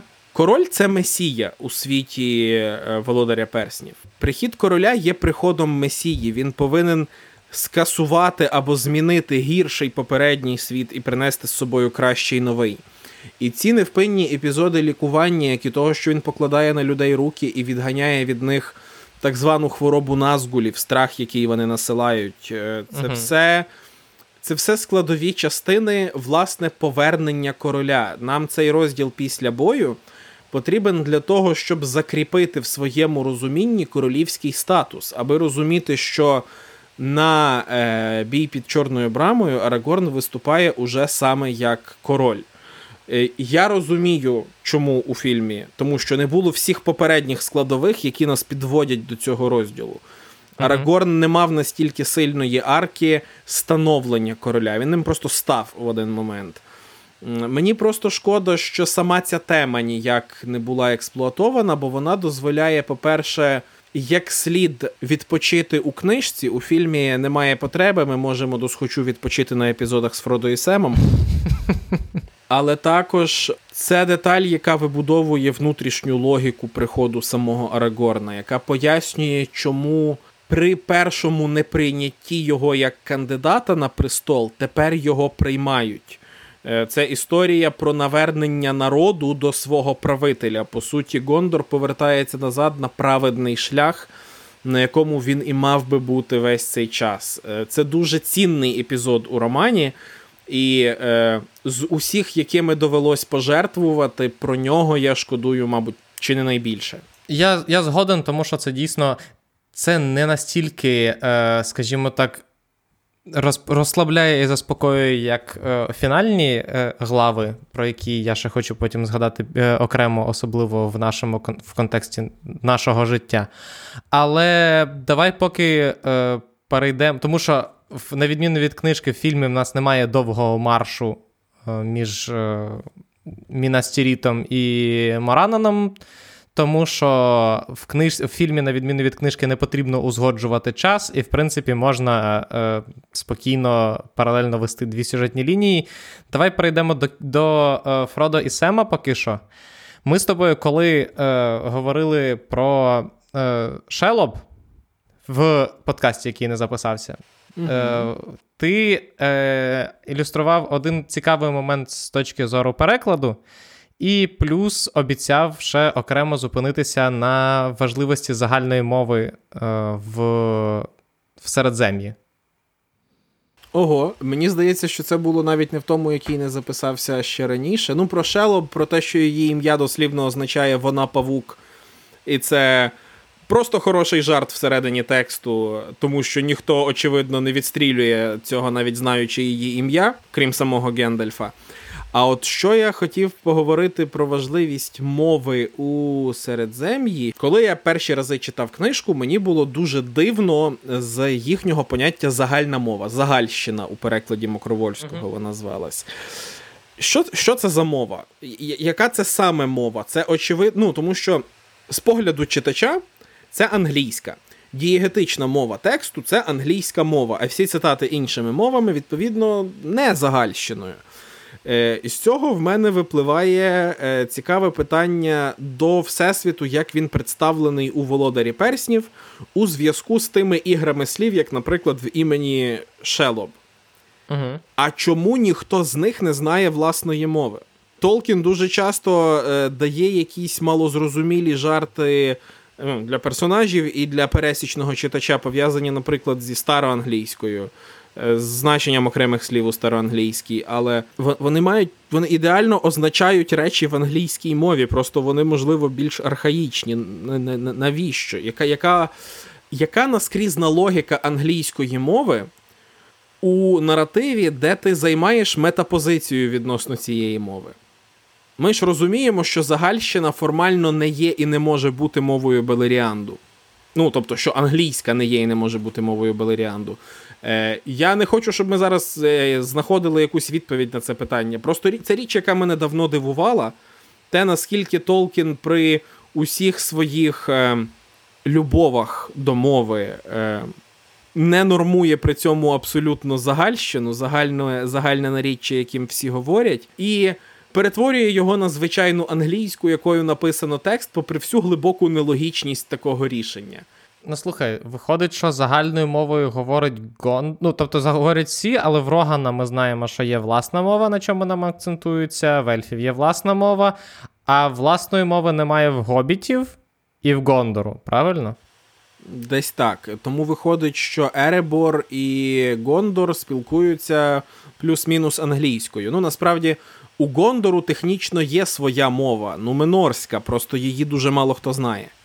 Ну і да, в е, книжці ніхто не адресує, щоб хтось говорив між собою нуменорською, так як хтось між собою говорить е, роганською. Мені е, шкода, що ми не встигнемо в цім, в цьому циклі подкастів якимось чином детальніше торкнутися взагалі мов в Толкіна і його жаги до створення мов і до їхнього вдосконалення. Як мінімум, тому що я точно не та людина, з якою це треба обговорювати, тому що мені цікавіше послухати, ніж е, я маю якусь власну думку.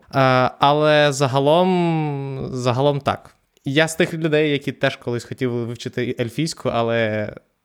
Я не встиг. Знаєш, є цей є цей момент, в який ти можеш встигнути все-таки вивчити ельфійську або ні, і я не встиг.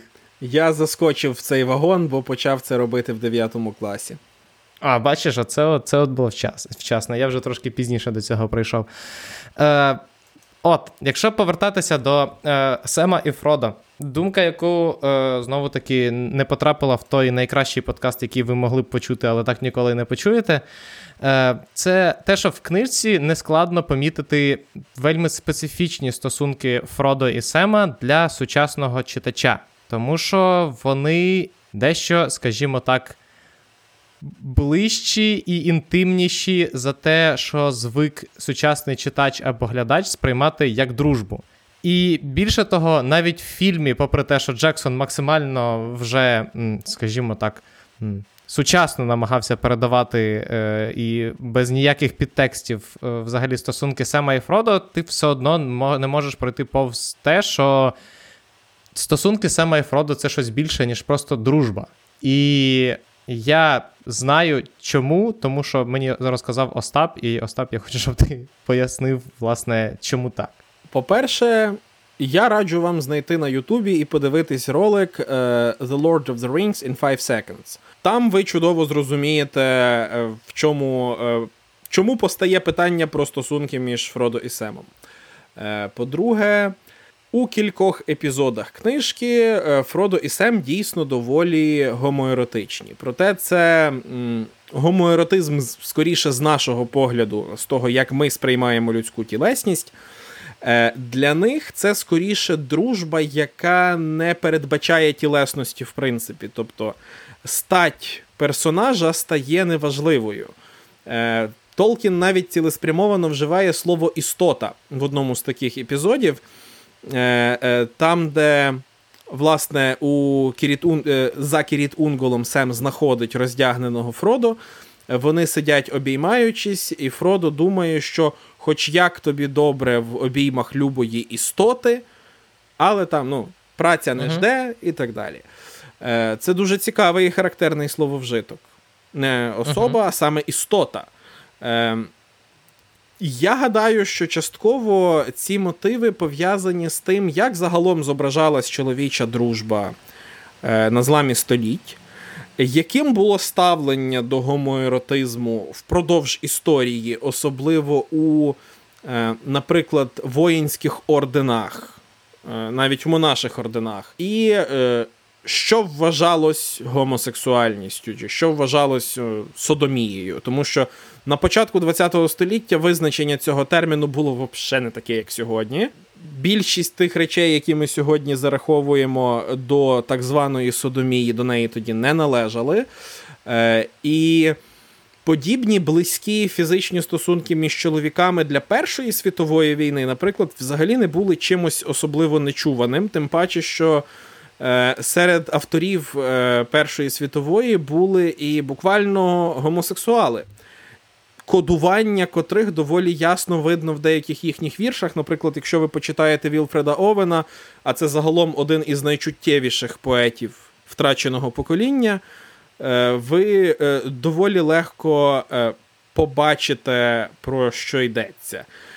Мені скоріше цікаво спостерігати за тим, як ці епізоди почали по-іншому сприйматися з плином часу і зростанням популярності, тому що. Пишучи в 50-х роках Володар Перснів, Толкін використовує по суті і естетичні, і етичні категорії початку ХХ століття. Це уже той тип стосунків, якого більшість його читачів, особливо там в Америці 60-х, не знали. Uh-huh. Е, Подібні, ну там, тобто, коли двоє чоловіків голі обнімаються, або коли один чоловік спить, поклавши іншому голову на коліна, і той е, бавиться його волоссям. Е, Обидва ці епізоди є в Володарі Перснів. Для uh-huh. читача 60-х уже не сприймалися б нейтрально, скажімо так. Вони вони не були б е, ознакою оцієї е, грецької агапи позастатевої дружби, яка передбачає любов без жодної тілесності. Вони мали б абсолютно інші натяки, і попри це книжка була ходова без особливих закидів до непристойних епізодів чи чогось такого. І це в часи, коли е, на екранах не можна було зображати, як чоловік з жінкою просто лежать під ковдрою, щоб молоде покоління не почало собі уявляти щось страшне. І і це дуже цікаво, тому що е, надзвичайно старомодна деталь яка в часи, коли виходить Володар Перснів, і коли він стає популярний, уже відчитується абсолютно не так, як колись. Е, І ця деталь е, не просто не, вона, очевидно, привертає увагу людей, але замість того, щоб привертати. Негативну увагу батьків, які б через це забороняли своїм дітям читати Володаря Перснів, що я дуже легко уявляю з книжкою, яка б вийшла десь сьогодні, з аналогічними епізодами.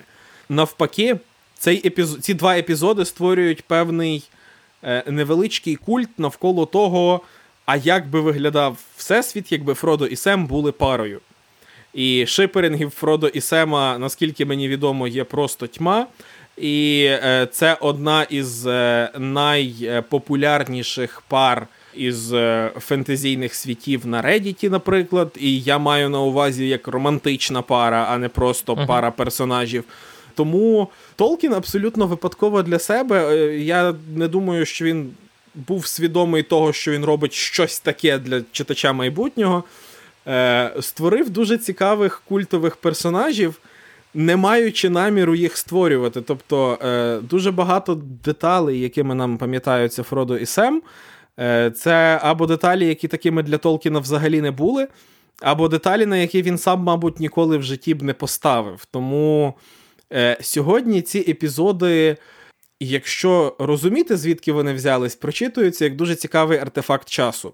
Е, Якщо не розуміти, то можна довго з цього хіхотати, якщо ви, наприклад, вчитеся в старших класах. Ми в школі так і робили.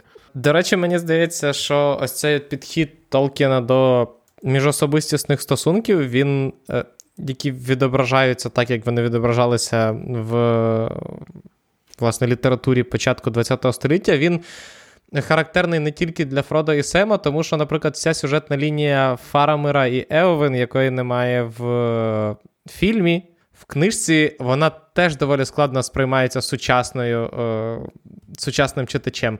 Як мінімум, тому що Елвин напряму каже: знаєш, я б все-таки, якби якби можна було, я подружилася з Арагорном. Але оскільки Араго з Арагорном мені не вийде одружитися, а ти вже тут, і ти вже так кажеш, що ти мене любиш, то.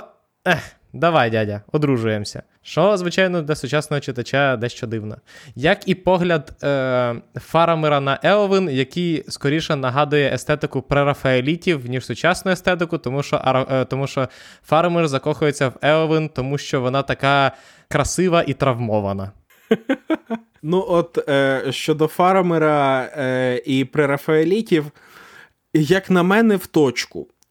Елвін просто прерафаелітський персонаж від початку, так, коли вона тільки з'являється. І е, історизм живопису, е, який припа... Е, популярність історизму в живописі, е, яка припала на молодість Толкіна, я впевнений. Тут відіграє свою роль саме в цьому моменті значною мірою, тому що образ Fair Maiden – це радше історицистичний образ, ніж історичний. Але те, що пише Толкін про Фарамера і Еовін, як на мене, було дивним і архаїчним уже для сучасників самого Толкіна. І я зараз говорю навіть не про 50-ті, коли вийшла книжка, а про 20-ті. Коли вона, коли всесвіт тільки почав формуватись, тому що те, що каже Ео, він абсолютно нормальна річ, е, якщо ми беремо до уваги, що е, це розмова між двома шляхтичами, угу. між е, спадкоємицею королівського роду Рогану і спадкоємцем династії намісників Гондору. Для них природно обговорювати такі речі в таких категоріях. Угу. Е, Більше того, е, поняття. Добре, ми зараз вступаємо на дуже непевну стежку, я не впевнений, що ми хочемо туди заходити, але чорт з ним.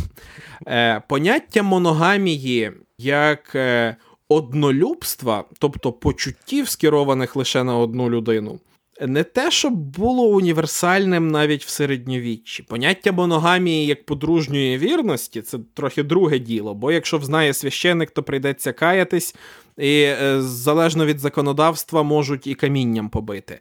Але е, середньовічна література разюче не моногамна.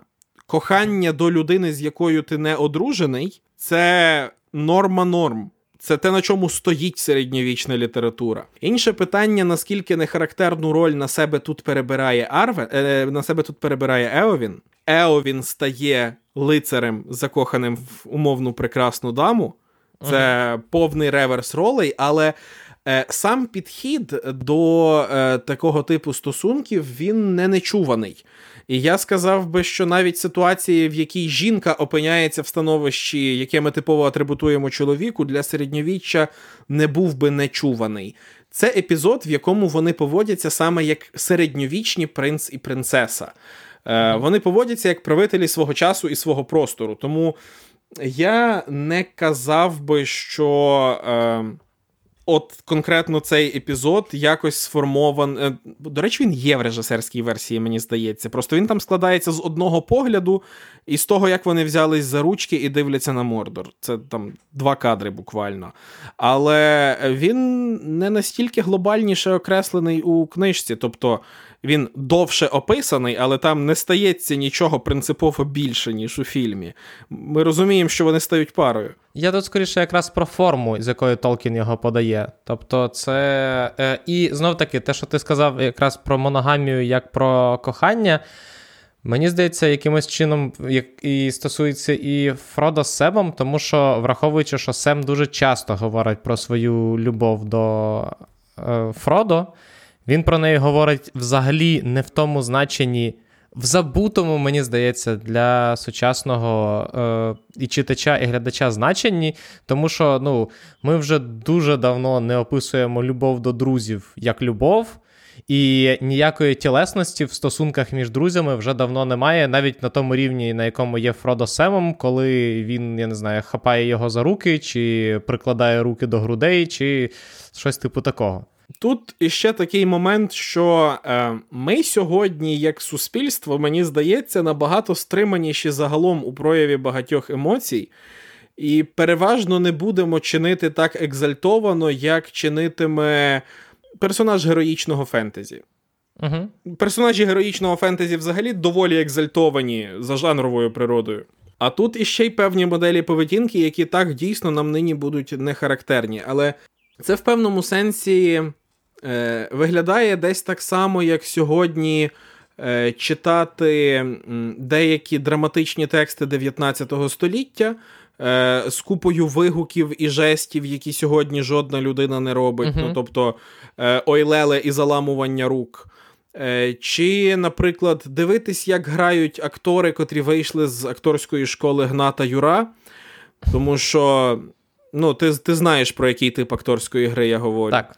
А Ось. якщо ви не знаєте, подивіться відео на каналі на пошуки грамоти, там Аліна все прекрасно розказала. Так от, О, або подивіться фільм Земля. Фільм Земля за Ольгою Кобилянською це для мене просто найгірший в світі зразок цієї акторської школи. Настільки кожен з них грає як давньогрецька театральна маска, що на це просто е, огидно дивитись. А зато прикинь, як древнім грекам було дивитися. Вони б дивилися і казали: Боже, що за мистецтво? Це просто найкраще, що ми бачили.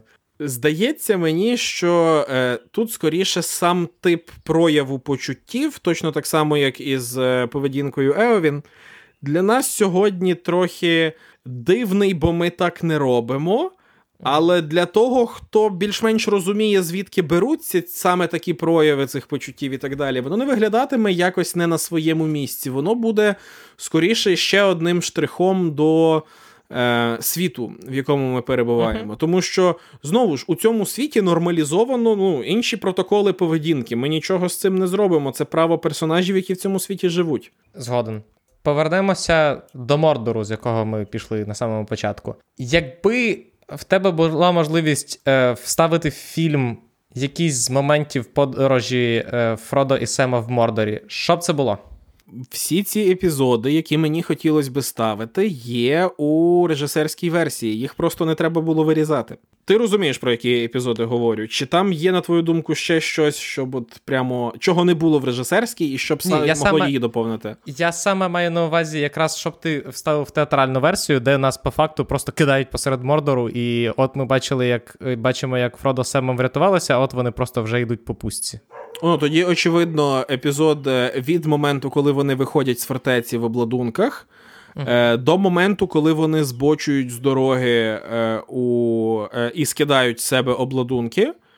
А після цього вони, в принципі, приходять до Родруїну. Тобто, так. я б я був би не проти, аби нам хоча б показали ну, з 10 хвилин, е, з 5 хвилин пересування. Е, uh Ну, тобто, е, серія, котра е, славилась попередні дві частини своїм та-та-та-та-та-та. Тут раптом про це чогось забуває. І е, ми е, кліпаємо, і ми вже опиняємося в абсолютно іншому місці. Це трохи образливо, по-перше. По-друге, сам епізод, е, де вони біжать разом з армією орків, як на мене, доволі важливий. По-перше, він пов'язує воєдино виступ е, Арагорна і е, Фродо і Сема. Угу. Вони синхронізовані. Е, У фільмі е, в театральній версії це виглядає так, що Арагорн виступив, Фродо з Семом дивляться, і орки всі кудись відходять. Жод, жодної взаємодії. Натомість у режисерській версії у нас є ще одна якірна точка, яка пов'язує сюжети Фродо і Сема. Причому робить це безпосередньо перед фіналом. Це як для мене, як на мене, дуже важливий момент. Е, По-друге. Це ще одне повернення до того, як працюють соціальні взаємини у середовищі орків. Оцей епізод із перевіркою е, військ. І те, mm. як як саме вони від нього тікають, це ж практично взятий з книжки епізод. Так. І він теж дуже до. Він... Вони всі є частиною однієї суцільної історії, як мені здається. Бо подумай сам, починається все з того, що Сем приходить до Фродо його рятувати у вежу. Там відбувається бійка між орками, вони виходять з вежі і одягаються як орки. Угу. Вони ідуть, ідуть, ідуть мордором, вливаються в групу орків ще раз. Відбувається ще одна сварка, від якої вони тікають.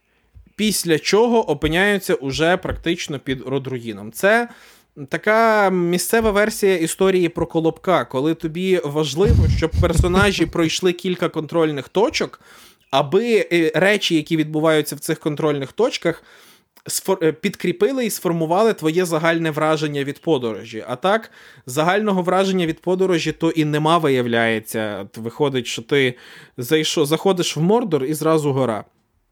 До речі, е, що, звичайно, є в книжці, і що додає певної особливості, скажімо так, взагалі Саурону і його темній стороні це наявність рабства відкрита, яку Толкін.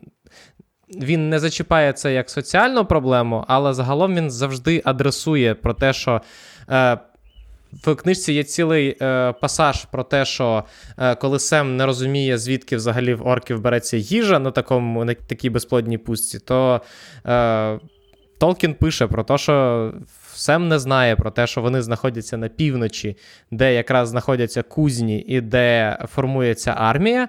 А на півдні є озеро, біля якого працюють раби, і звідки, і звідки е, власне, возяться продукти.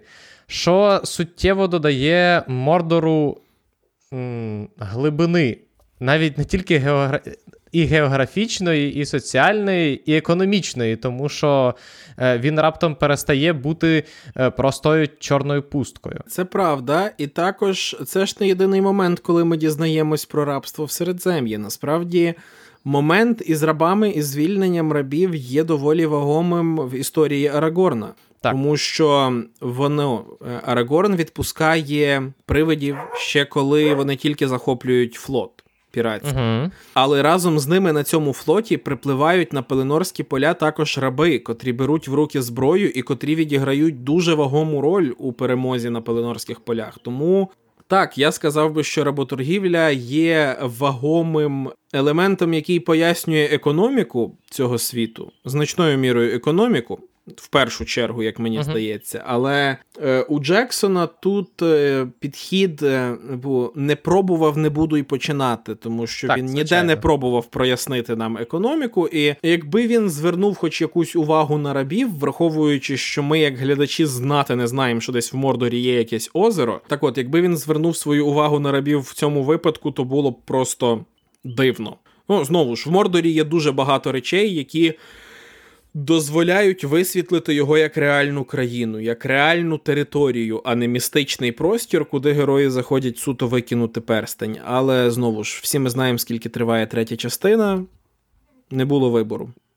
Так, ну але в принципі тут питання в тому, що і в Толкіна, попри деталі, про які я сказав, в них в нього не було настільки, я не знаю. Тобто, якби навіть хтось взявся зняти, е, я не знаю, документалку про економічно-соціальний устрій Мордору, то третьої частини б не вистачило для того, щоб її окреслити максимально чітко і повно. Тут я думаю, ти маєш рацію, враховуючи про те, що в книжці е, згадуються союзники Саурона, із яким його очевидно пов'язують також певні економічні стосунки, угу. розповідати про те, як влаштовано весь Мордор, е, по-перше, довго. А по-друге, воно нам мені здається і не потрібно, тому що. А кого з оповідачів у Толкіна реально цікавить економіка Мордору?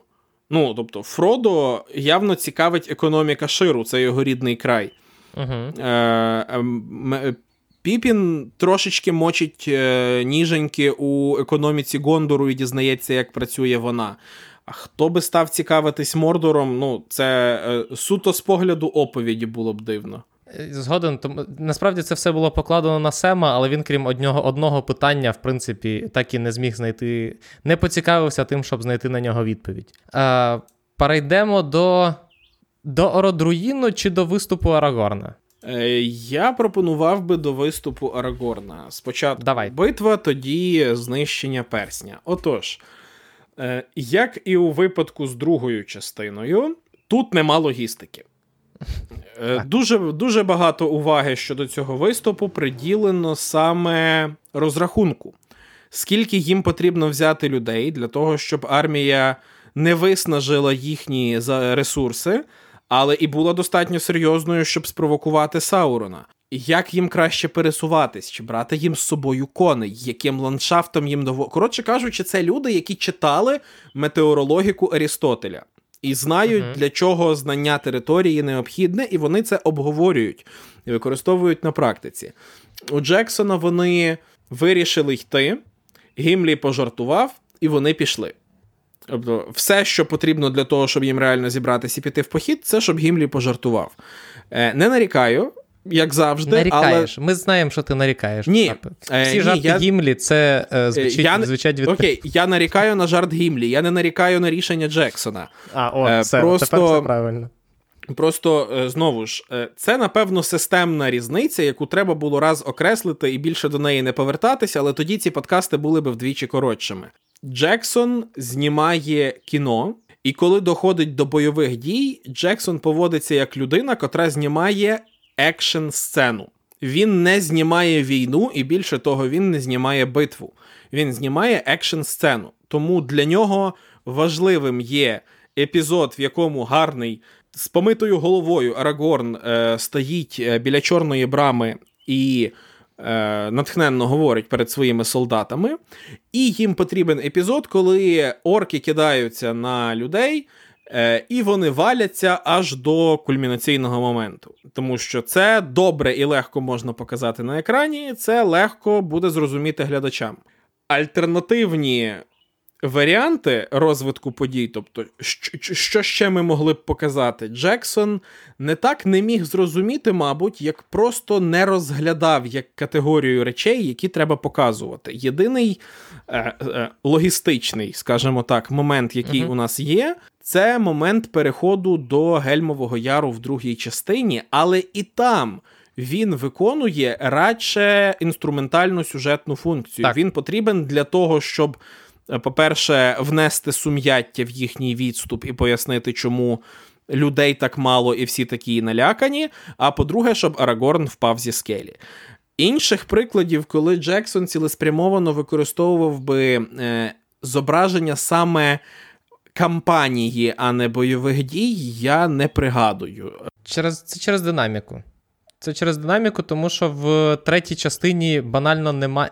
Давай так. Е, просто в третій частині динаміку і так суттєво порушують сцени з Фродо і Семом. Це правда. І е, відповідно в Джексона є необхідність вибудовувати дуже е, таку тонку межу між максимально динамічними сценами Арагорна, сюжетної лінії Арагорна, і повільними сценами е, Фродо і Сема. І якби в нас ще була окрема сюжетна лінія з саме е, виступом військ, то і це має мало бути вже десь годині на третій. То, в принципі, е, сон йому довелося, як е, в свій час Орсону Велсу, вставляти крик Папугая в е, фільм для того, щоб пробудити всіх на фінальну сцену. Я ж не кажу, що це все необхідно було зробити і так далі. Просто це дуже дивно прозвучить, але попри масштаб Володаря Перснів, трилогія Пітера Джексона і близько не дає достатнього уявлення про масштаб Володаря Перснів. Це правда. Навіть попри те, що нам всім подобаються батальні сцени звідти, ми просто заплющуємо очі на те, що це в більшості своїй не батальні сцени. Е, за винятком кількох цілеспрямовано під це зрежисованих загальних планів, ми дуже рідко бачимо саме баталію. Угу. І це е, трошки. Не те, скажімо так, я просто хотів би побачити ще раз ці самі батальні сцени, але зрежисовані не Джексоном. Е, я розумію, що цього навряд чи станеться найближчим часом, але те, що у нас є лише один візуальний погляд, і він намагається показати якомога більше, якомога швидше. Е, все ж трохи неприємно, бо дуже сильно конфліктує зі спогадами про текст. І е, я часто ловлю себе на тому, що пам'ять про фільм із його динамічнішим перебігом подій і зміною кадрів е, залишається набагато надійніше, ніж пам'ять про книжку, е, яка працює чер... дуже часто через інтонації в тексті, і ну, загалом не настільки помітні речі. Книжка субтельніша, але це не означає, що вона краща. Я просто тепер означу в цьому подкасті один момент: якщо коли-небудь за нашого з Остапом життя анонсують ремейк, точніше не ремейк, а нову версію Володимира Перснів, не від Джексона, я Остапу напишу повідомлення, де буду казати: Бачиш, це от ти хотів, ти хотів, ти отримав.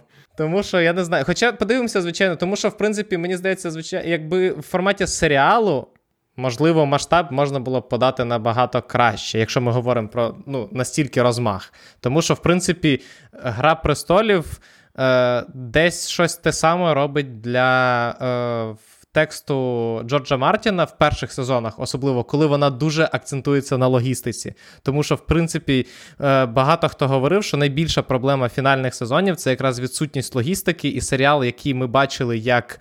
Е, пересування героїв всередині величезного континенту в кінці перетворився на е, просто стрибки між різними сценами і героїв, і нас, і камери. Тому подивимося, звичайно, спочатку, як з цим справиться серіал від Амазону. Тут не так не так багато лишилось чекати. Ну тут справедливості ради треба зазначити одну штуку: е, стрибки між сценами це також хвороба третьої частини Володаря Перснів дуже багато епізодів склеєні як стрибки між сценами.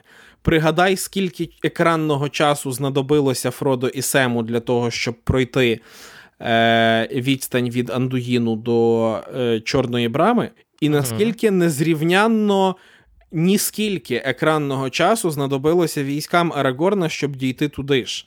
Е, Власне, uh свого свого часу е, Гра престолів як на мене, тим то і зайшла. Вона показувала фентезі на екрані з логікою книжкового фентезі. Це було це була не просто екранізація книжки, це була е, максимально ретельна екранізація засобів, якими книжка досягає свого ефекту. І саме це мене свого часу настільки купило у Грі престолів. Просто Джексону ми це пробачаємо, бо він ніколи і не робив вигляду, що він якось буде робити інакше.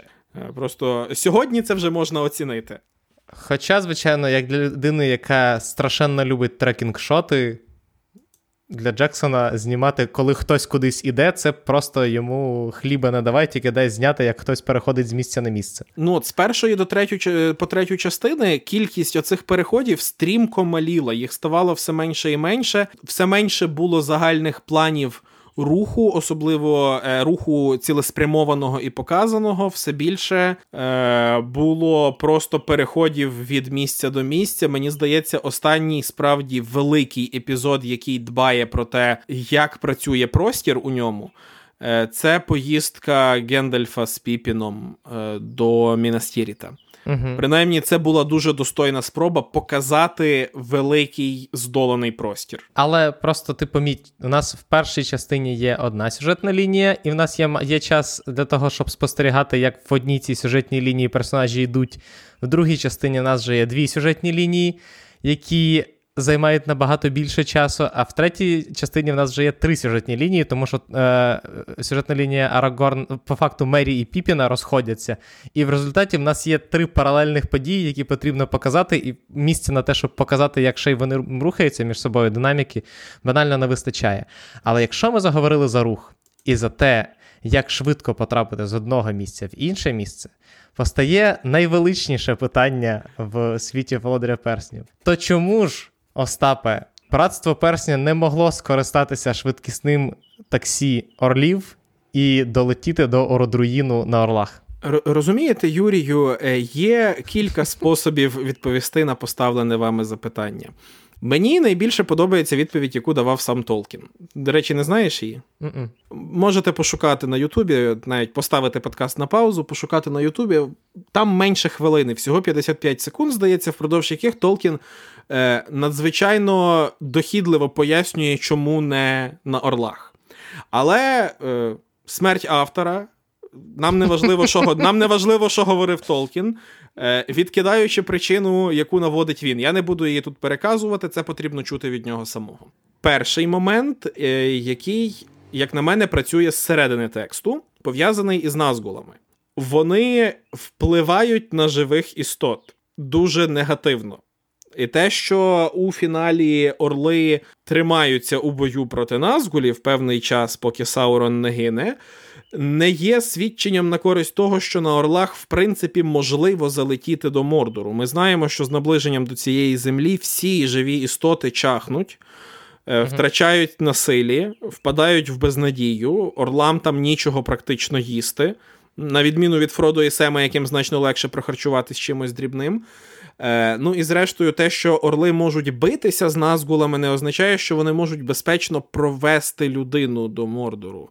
Ну і зграя орлів, котра летить прямо до Орудруїну, е, натякає трошки сильніше, ніж двоє гобітів, котрі непомітно йдуть до Орудруїну.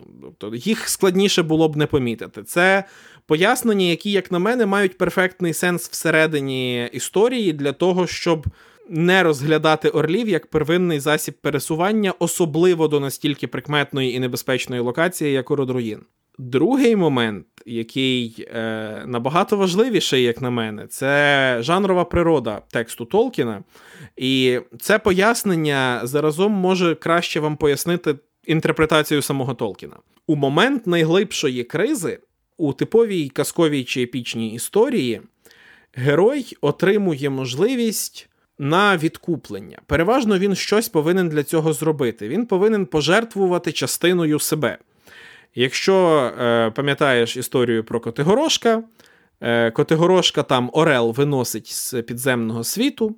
Угу. Е, І коли Орлові не вистачає їжі, вже на сам кінець Котигорошко відрізає свою литку і дає Орлові, і угу. таким чином Орлові вистачає сил. Так от, це доволі типова історія. Ну, Або герой там відрізає свою литку і годує маленьких пташенят, і в подяку за це орли його виносять. Або він нічого не відрізає, а просто там іде вогняний дощ, і він накриває пташенят. Словом. Герой опиняється в кризовій кризовій ситуації, з якої немає виходу, але при цьому він все одно здобувається на альтруїзм. Це закон, за яким працює поява орла у казці чи в епічному mm-hmm. творі. Е, Загалом ми бачимо дуже подібні речі у Толкіна. Не тільки пов'язані з якоюсь жертвою, але орли це істоти, які приходять у критичний момент. Це їхня функція як е, елементів цього світу. Це логіка, за якою вони працюють. Гендальф ніколи в житті не покликав би орлів просто так забрати його з Ізенгарду але, безперечно, покликав орлів, тому що йому загрожувала небезпека значно більше, ніж ризик образити орлів. Е, те саме трапилося в Гобіті, коли їх забирали орли.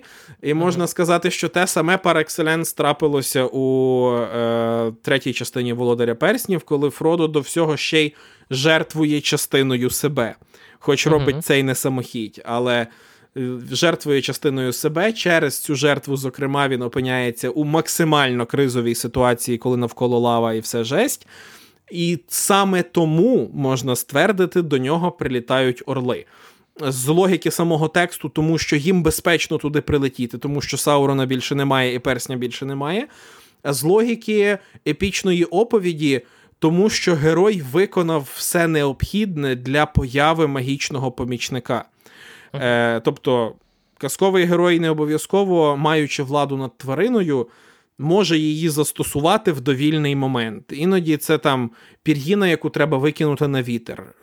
Потрібен якийсь ритуал, потрібне uh-huh. те, що засвідчить твою крайню потребу, і тільки це спавнить орлів. Якось так. Я, якщо чесно, завжди притримувався думки про те, що.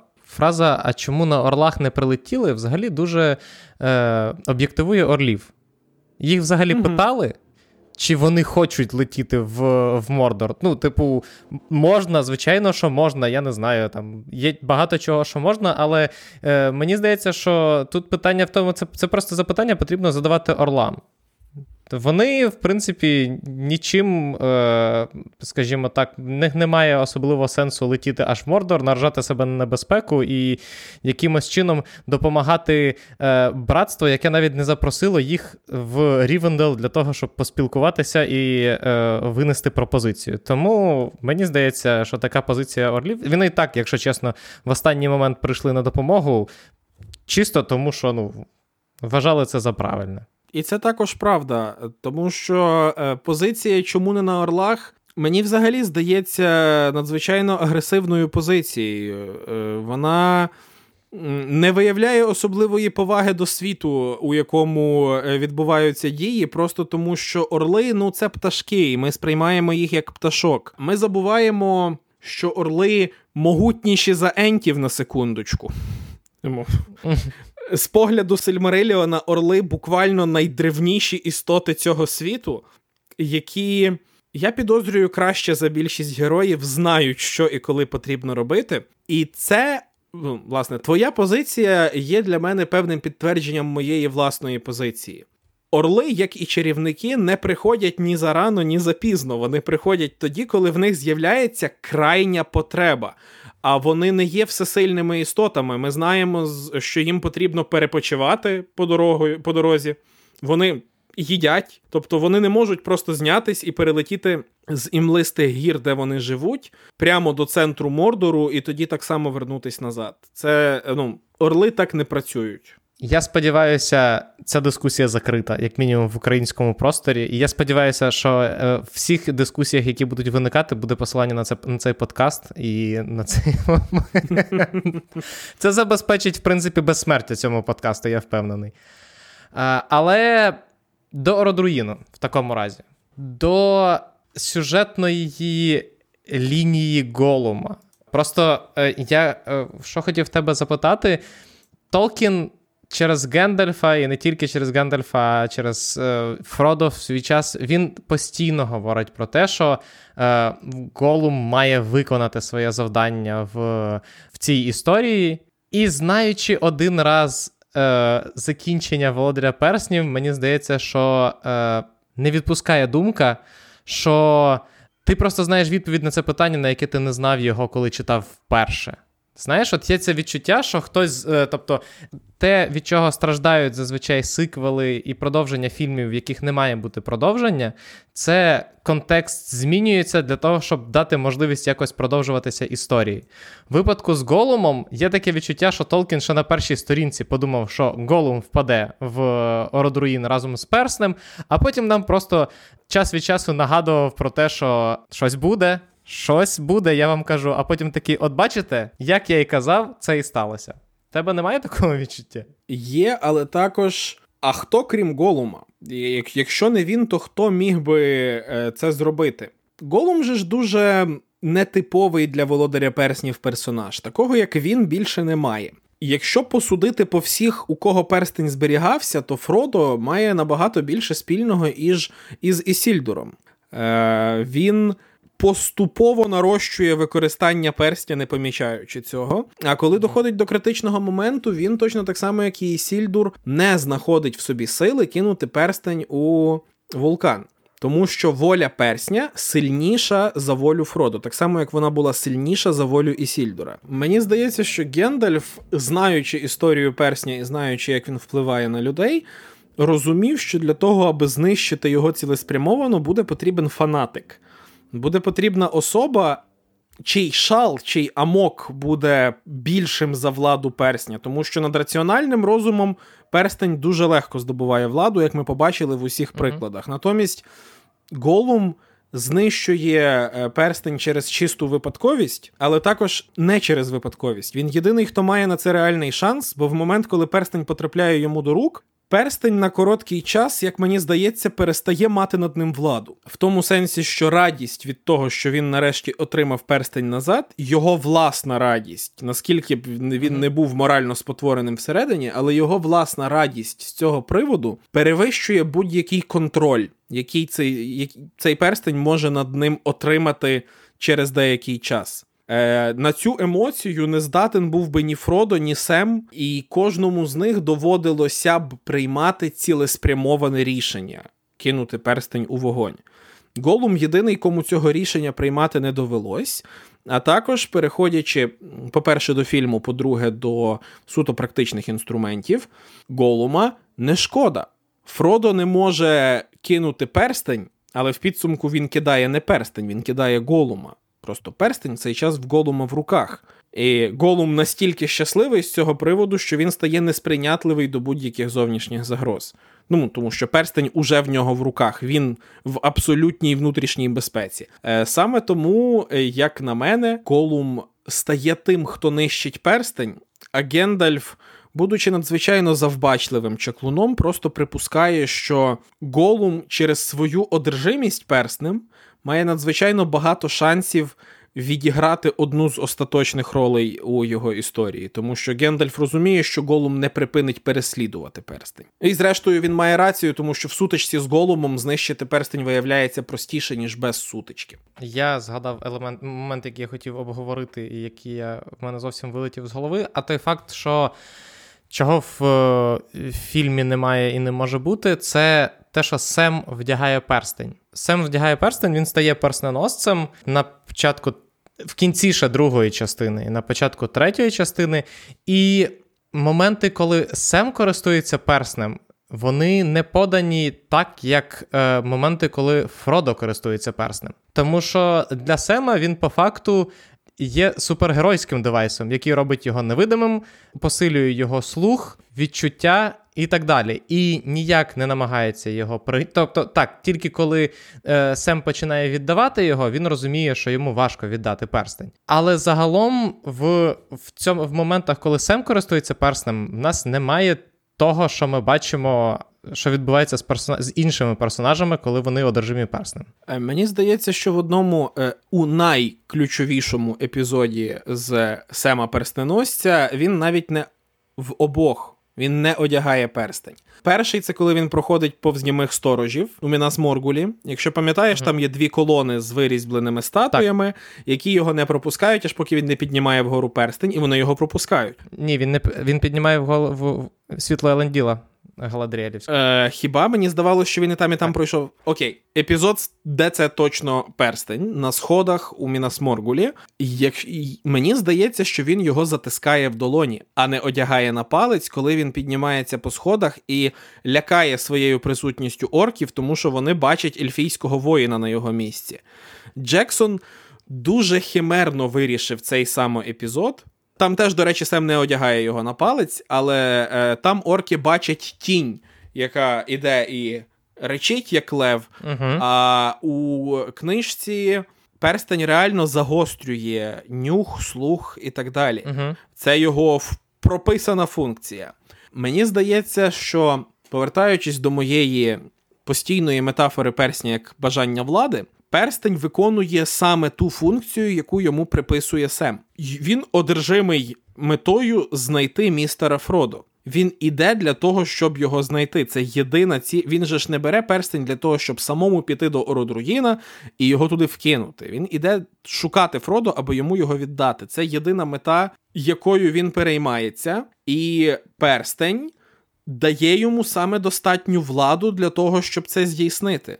Він стає тим, хто здатен дойти до містера Фродо. Uh-huh. Ну, точно так само, як Фродо, котрий використовував перстень для того, щоб підкорити Голума, стає тим, хто здатен нав'язати свою волю іншій істоті. Тому можна сказати, що Сем використовує перстень і в книжці, і в фільмі. Просто на відміну від книжки, де знову ж є розмисли самого Сема про те, що як він тепер цей тягар, як же ж без містера Фродо я не можу його покинути, тощо, тощо, до моменту, коли він власне вирішує використати перстень. Але в книжці і в фільмі вони роблять точно те саме. Вони користуються перснем для того, щоб знайти містера Фродо. Інструмент і ціль. Повернемося все-таки до родруїну, до знищення персня, до е, падіння Саурона як сили. і як... Тому що, знаєш, в мене в, в фільмі завжди смішив момент, коли нам показують, е, як армія Арагорна стоїть ідеальним колом. І навколо е, і навколо орків починає рушитися земля, і ти думаєш, секунду. Тобто вони просто стояли на колоні в такому разі, як вони могли переправитися через це поле, яке розвалилося. Але е, загалом і мені зазвичай завжди дивним було здавалося те, що знаєш, що там е, Саурон зник, і все зло воно зникає фізично. Але в книжці все-таки е, це відчутно, але в той же час Толкін доволі багато. Ну, відносно багато часу присвячує тому, щоб показати, як зникає вплив безпосередньо Саурона на своє на, на його війська. Особливо навіть він ілюстрований не моментом, коли перстень е, власне падає в Ородруїн, а коли Саурон розуміє, що. Перстень знаходиться в Ородруїні. Там є момент, коли е, Фродо його надягає. Саурон з жахом розуміє, що е, ситуація ні к чорту. І Толкін описує, що в цей момент війська Саурона охоплює жах і безпомічність. І е, це, звичайно, дуже якраз цікава аналогія до взагалі воєн під приводом воєначальника, саме одного єдиного, на якому тримається по факту вся віра. Солдатів і не лише солдатів в перемогу. Це, в принципі, мені здається, те, що частково ми зараз бачимо в сусідній державі, де просто за допомогою сліпої віри намагаються відхреститися від взагалі подій, які відбуваються в Україні, і де падіння буде не менш болючим, скажімо так. Чесно, епізод у фільмі завжди здавався мені одним із найбільш комічних, і навіть не через те, як армія людей залишається стояти невідомо де, а й через те, як е, з тихеньким чпоньк ламається Барадур. Що що, було що було принциповим моментом у романах? Саурон взагалі зміг повернутися в Мордор, тому що підвалини Барад-дура зруйнувати ніхто не зміг. А ніхто не зміг їх зруйнувати, тому що перстень продовжував існувати. І, власне, те, що Барадур руйнується до основ, це вагомий елемент у міфології персня. Але також мій улюблений епізод, напевне, найсмішніше з усього, що є в Володарі Перснів Джексона, це епізод, е, в якому назгули летять спеціально так, щоб влучити в вулканічні бомби, які вилітають з Родруїна. Оцього я їм не пробачив до сьогодні. Але загалом, е, знову ж, Джексон намагається за 5 хвилин показати те, на що в книжці ідуть місяці і роки. Втративши головнокомандувача, орки і тролі шаліють, їх охоплює паніка, вони починають безладно відступати. Кого догнали, того догнали, а кого не догнали, той залазить в гори і у своєму середовищі, у своєму соціальному колі, в своїй бульбашці продовжує чекати наступного темного лорда, тому що це те, як воно працює. Вони не провалюються під землю магічним чином. Але.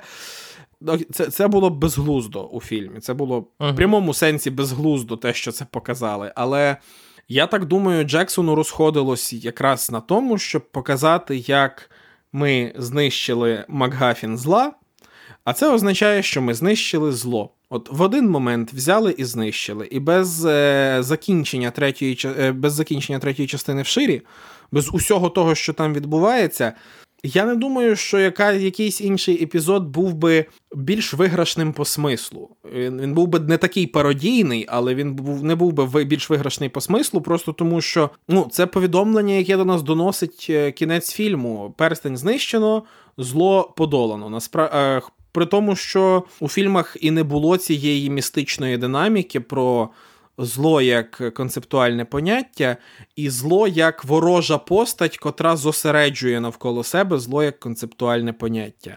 Нам не потрібно було боротися з такою штукою, як далекосяжні наслідки зла, бо ці далекосяжні наслідки зла у фільмі просто не сформульовані. А у книжці їм приділено стільки уваги, що у нас є відповідно кінець третьої частини. Так, і е, якраз про кінець третьої частини я скажу, що перечитувати його під час війни дещо, скажімо так, bittersweet, тому що сподіваєшся, Толкін просто дуже натхненно описує наслідки перемоги над Сауроном, тому що ну, він показує е, прихід короля, показує те, як все змінюється на краще. І ти думаєш, ми теж до цього доживемо, але ще, блін, треба до цього дожити. Тому е, загалом По-перше, хочу сказати про те, що про легендарне вже закінчення третьої частини Володаря Перснів, як секвенсу з одразу здається восьми кінцівок, до, до кінця яких не всі досиділи.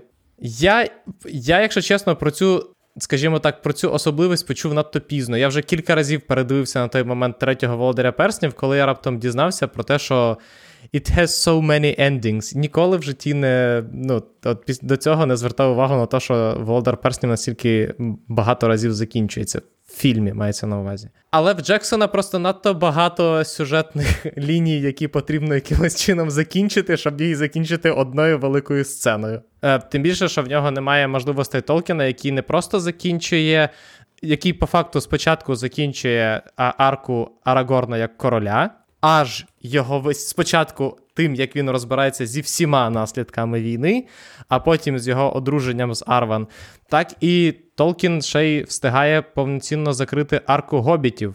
Не просто як е, подорожніх, які вийшли кудись і повернулися назад, а як е, Гобітів, які пройшли повну трансформацію від е, народу, який просто живе за рахунок того, що донедайне їх захищають, до народу, який може відстояти себе сам. До речі, так, от гобіти в кінці приходять від звичайного сільськогосподарського устрою до вкрай ефективної самоорганізації. Це дуже цікаве перетворення навіть всередині самого роману. І направду один із моїх улюблених епізодів в усьому володарі перснів загалом.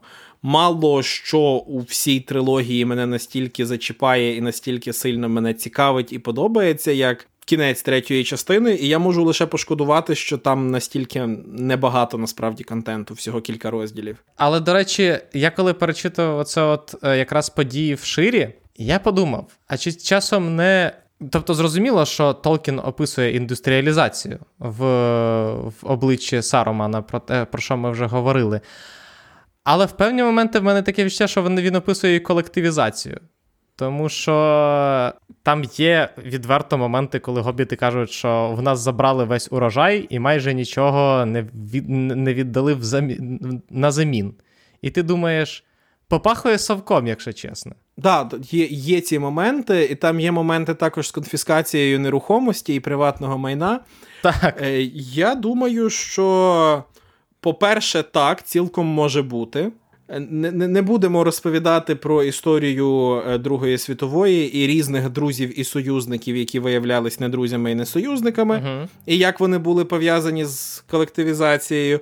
Але також не ті мені здається, що не тільки, тому що мотив е, людини, в якої особливо трудової людини, особливо фермера, в якого забирають землю, е, у літературі початку ХХ століття також е, поширений і в Америці.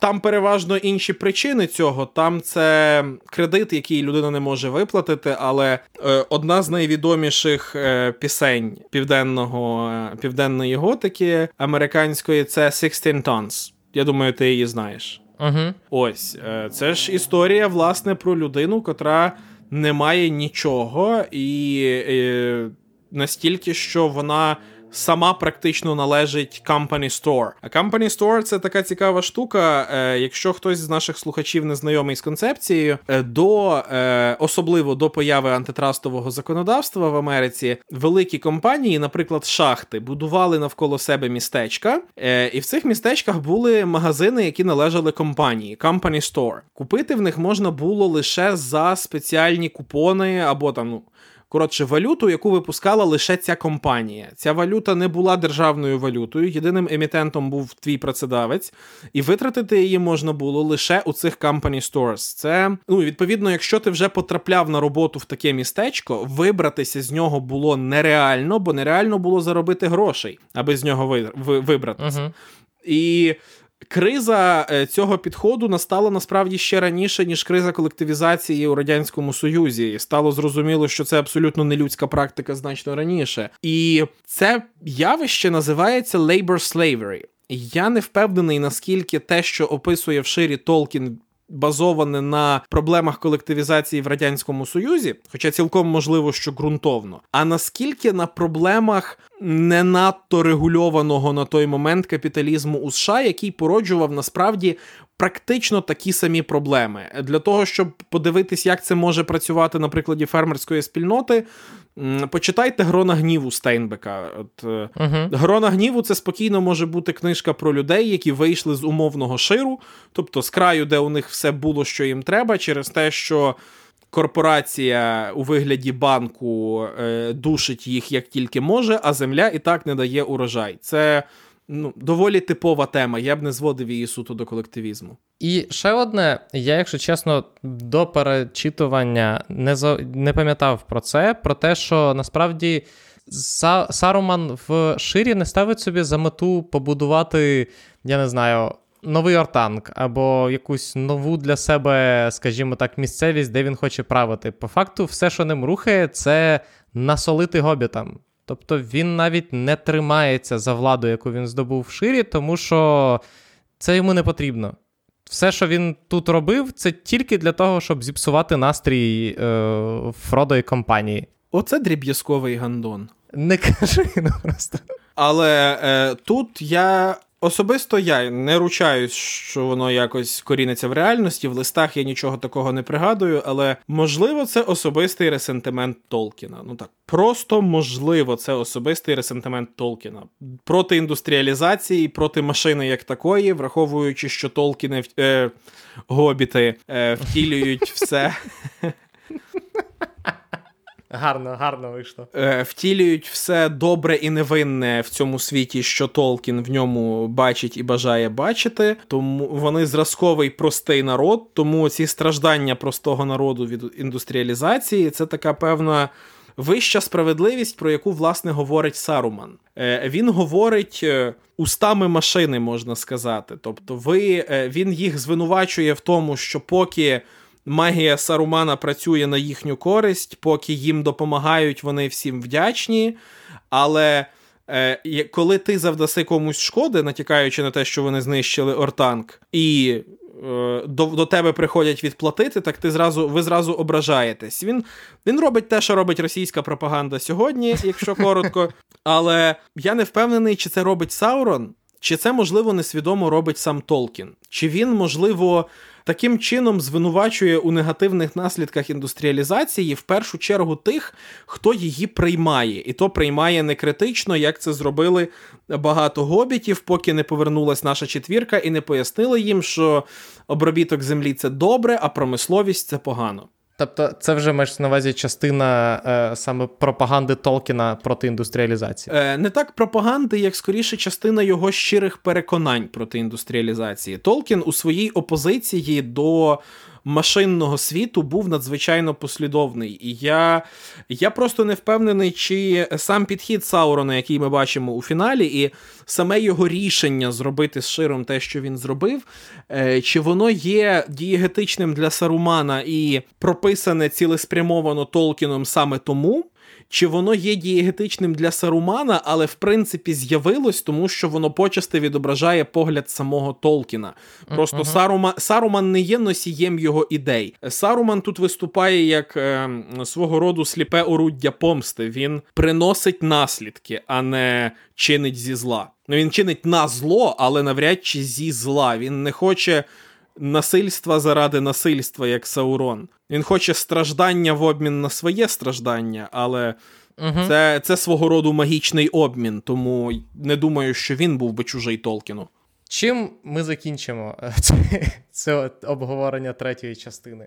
Ми розібралися з орлами, ми розібралися з Е, Саруманом, і ми розібралися із е, Арагорном. Для мене три основні проблеми екранізації Джексона розв'язані. Чи є щось, про що ми не поговорили? Крім додатків, я б сьогодні про них не говорив. Я думаю, у нас да, на це буде ще час. Але ніби нічого, сірі... в нас лишилися сірі гавані. Та й все. Так, у нас лишилися сірі гавані і відпливання за море, але давай це для Сильмариліона. Там буде не одна нагода згадати і володаря перснів, і, зокрема, додатки у контексті сірих гаваней і те, які ж вони там всі у володарі перснів читери. Да, До речі, я е, коли перечитував, і коли Арвен говорить Фродо про те, що. Точніше, Арагорн говорить Фродо про те, що е, я б подарував тобі все, що. Якби я міг подарувати тобі щось, щоб е, було рівною твоєму поступку, я б це зробив, але в мене нічого немає. А Арвен така: ну, а я можу тобі уступити своє місце е, на кораблі вічності. Я подумав, це, звичайно, непоганий подарунок, скажімо так, між іншим. А я тобі подарую безсмертя. Хоч нормально. Ну, тут навіть не не, не стільки безсмертя, скільки остаточна відсутність страждання. Е, це для Фродо значно вагоміший момент. Як да, да, як для людини, яка була, яка страждала від е, ножа, жала і зубів, як він сам про це казав, це е, очевидно. Я згадав, про що ми не поговорили. Арвен і її абсолютно тупа сюжетна лінія в третьому фільмі. Да, я згадав, чому я відкладався на третій фільм, тому що коли я дивився перший раз, я не зрозумів. Коли я дивився, мабуть, двадцятий раз, я все ще не зрозумів. Навіть після того, як я прочитав книжку. І тільки тоді до мене дійшло, заради чого Джексон це все затіяв. Якщо ти пам'ятаєш, то з другого фільму починаючи, Елронд наполегливо всіх переконує, що Арвен помирає, і її доля пов'язана з долею персня. Uh-huh. І він, е, по суті, харасить Арагорна тим, що Арвен помирає, і змушує Арагорна прийняти рішення, давлячи на його відчуття жалю. І ніде жодним рядком він не пояснив, що саме для Арвен означає вибрати долю смертної. Тому що, як мені здавалося, навіть після того, як я прочитав книжку, я не уявляю чому, як мені здавалося, проблема в тому, що Арвен просто надто прикипіла до середзем'я серцем і душею, і це якась така дивна магія, яка означає, що якщо вона обере залишитися з Арагорном, то все, тут їй і смерть. А якщо е, Саурон, не дай Бог, протримається ще довше, а вона вже обрала залишитись з Арагорном, ну тут тим більше смерть. Uh-huh. Але це не в'яжеться, по-перше, з тим, від чого помирають ельфи, а ельфи помирають від журби.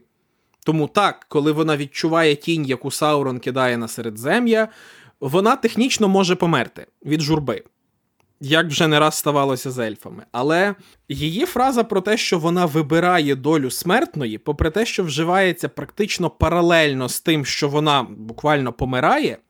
Насправді немає тупо жодного стосунку. Це два непов'я... це дві непов'язані сюжетні лінії Арвен, які Джексон жодним рядком не потрудився пояснити.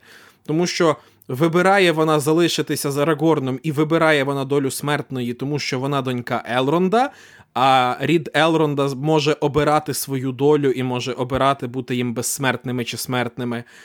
А помирає вона від Саурона, ймовірно, власне, так, через надмірний тиск зла на середзем'я, в якому і так уже немає місця для ельфів.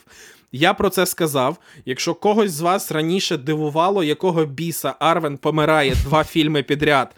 Тепер ви знаєте більше. Чому Джексон не зробив взагалі нічого, аби пояснити, що ці два сюжетні ходи, які обговорюються практично однаковими словами, це насправді два сюжетні ходи, а не один. Я не знаю. Мені здається, що це все тому, що взагалі вся сюжетна лінія Арвен це, скажімо так, порція драматизму яка здобрює всі три, ну ні, напевно, другий і третій фільми.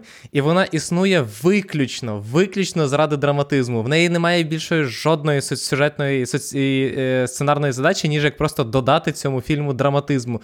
Вона драматично знята, вона драматично змонтована, вона ставлена в найбільш драматичні моменти. Вона немає під собою нічого, крім драми. Це дуже дивно, тому що там, навіть якщо подивитися, як вона знята, е, ці всі дивні. Е, е Зйомки е, цього опалого листя, яке літає навколо Арвен, таке відчуття, ніби Джексон вирішив, що йому потрібна е, концентрована доза драматизму для певних моментів фільму, і за допомогою Арвін він його вприскував в, в сюжет. Тому що інакше пояснити цю, ці безмежно довгі секвенси, де. Елронд драматично з Арвен обговорює її, долю. Потім вона сидить на ліжку, в неї випадає книжка. Е, Це опале сухе листя е, котиться по її ногах. Елронд каже: Ти хвора, вона лягає і згадує Арагорна. Серйозно, типу, там навіть динаміки немає. Вона їх добре, що вона в один момент скаче на коні, тому що це б взагалі було просто серйозно, більш об'єктивного персонажа не можна придумати. Їх в кінці в кінці просто доставили в Мінас-Тіріт. Ось, бачиш, тримай, все. До речі, е, абсолютно несерйозний коментар, але Арагорн з усім цим його епічним і історицистичним патосом, який е, проходить впродовж фільму, для Арвен з усією її естетикою Виглядає виглядає дуже смішно, особливо якщо знати історію англійської літератури, тому що це буквально представник високого модернізму, такий собі умовний Езра Паунд, рятує слабку поетку від декаденсу. Це це те, що відбувається. Це людина, яка концентрується на правильних наративах, Арагорн. Рятує від повного занепаду і зачахання томну діву, яка з книжкою в руках сидить на веранді з опалим листям. Це Ну, ну, це натурально е, дві дуже популярні в англійській культурі естетики зламу століть, і я не можу позбутися думки, що це уже Стьоп самого Джексона, котрий розумів, що він знімає в цьому випадку. Ну, розумів чи ні, зумисне саме так знімав чи ні, воно виглядає як прекрасний метакоментар до е, мистецтва часів Толкіна, і я це обожнюю. Просто особливо воно дивно якраз на фоні першого фільму, і Арван в першому фільму, яка в якої в першому фільмі набагато більше динаміки, ніж в всіх наступних е, власне сценах разом взятих вона більше рухів виконує в першому фільмі, ніж в другому і третьому фільмах разом взятих, що, в принципі, ілюструє підхід е, Джексона до цієї сюжетної лінії. О, тепер здається все. Да. Цей фінал, останній фінал для цього подкасту.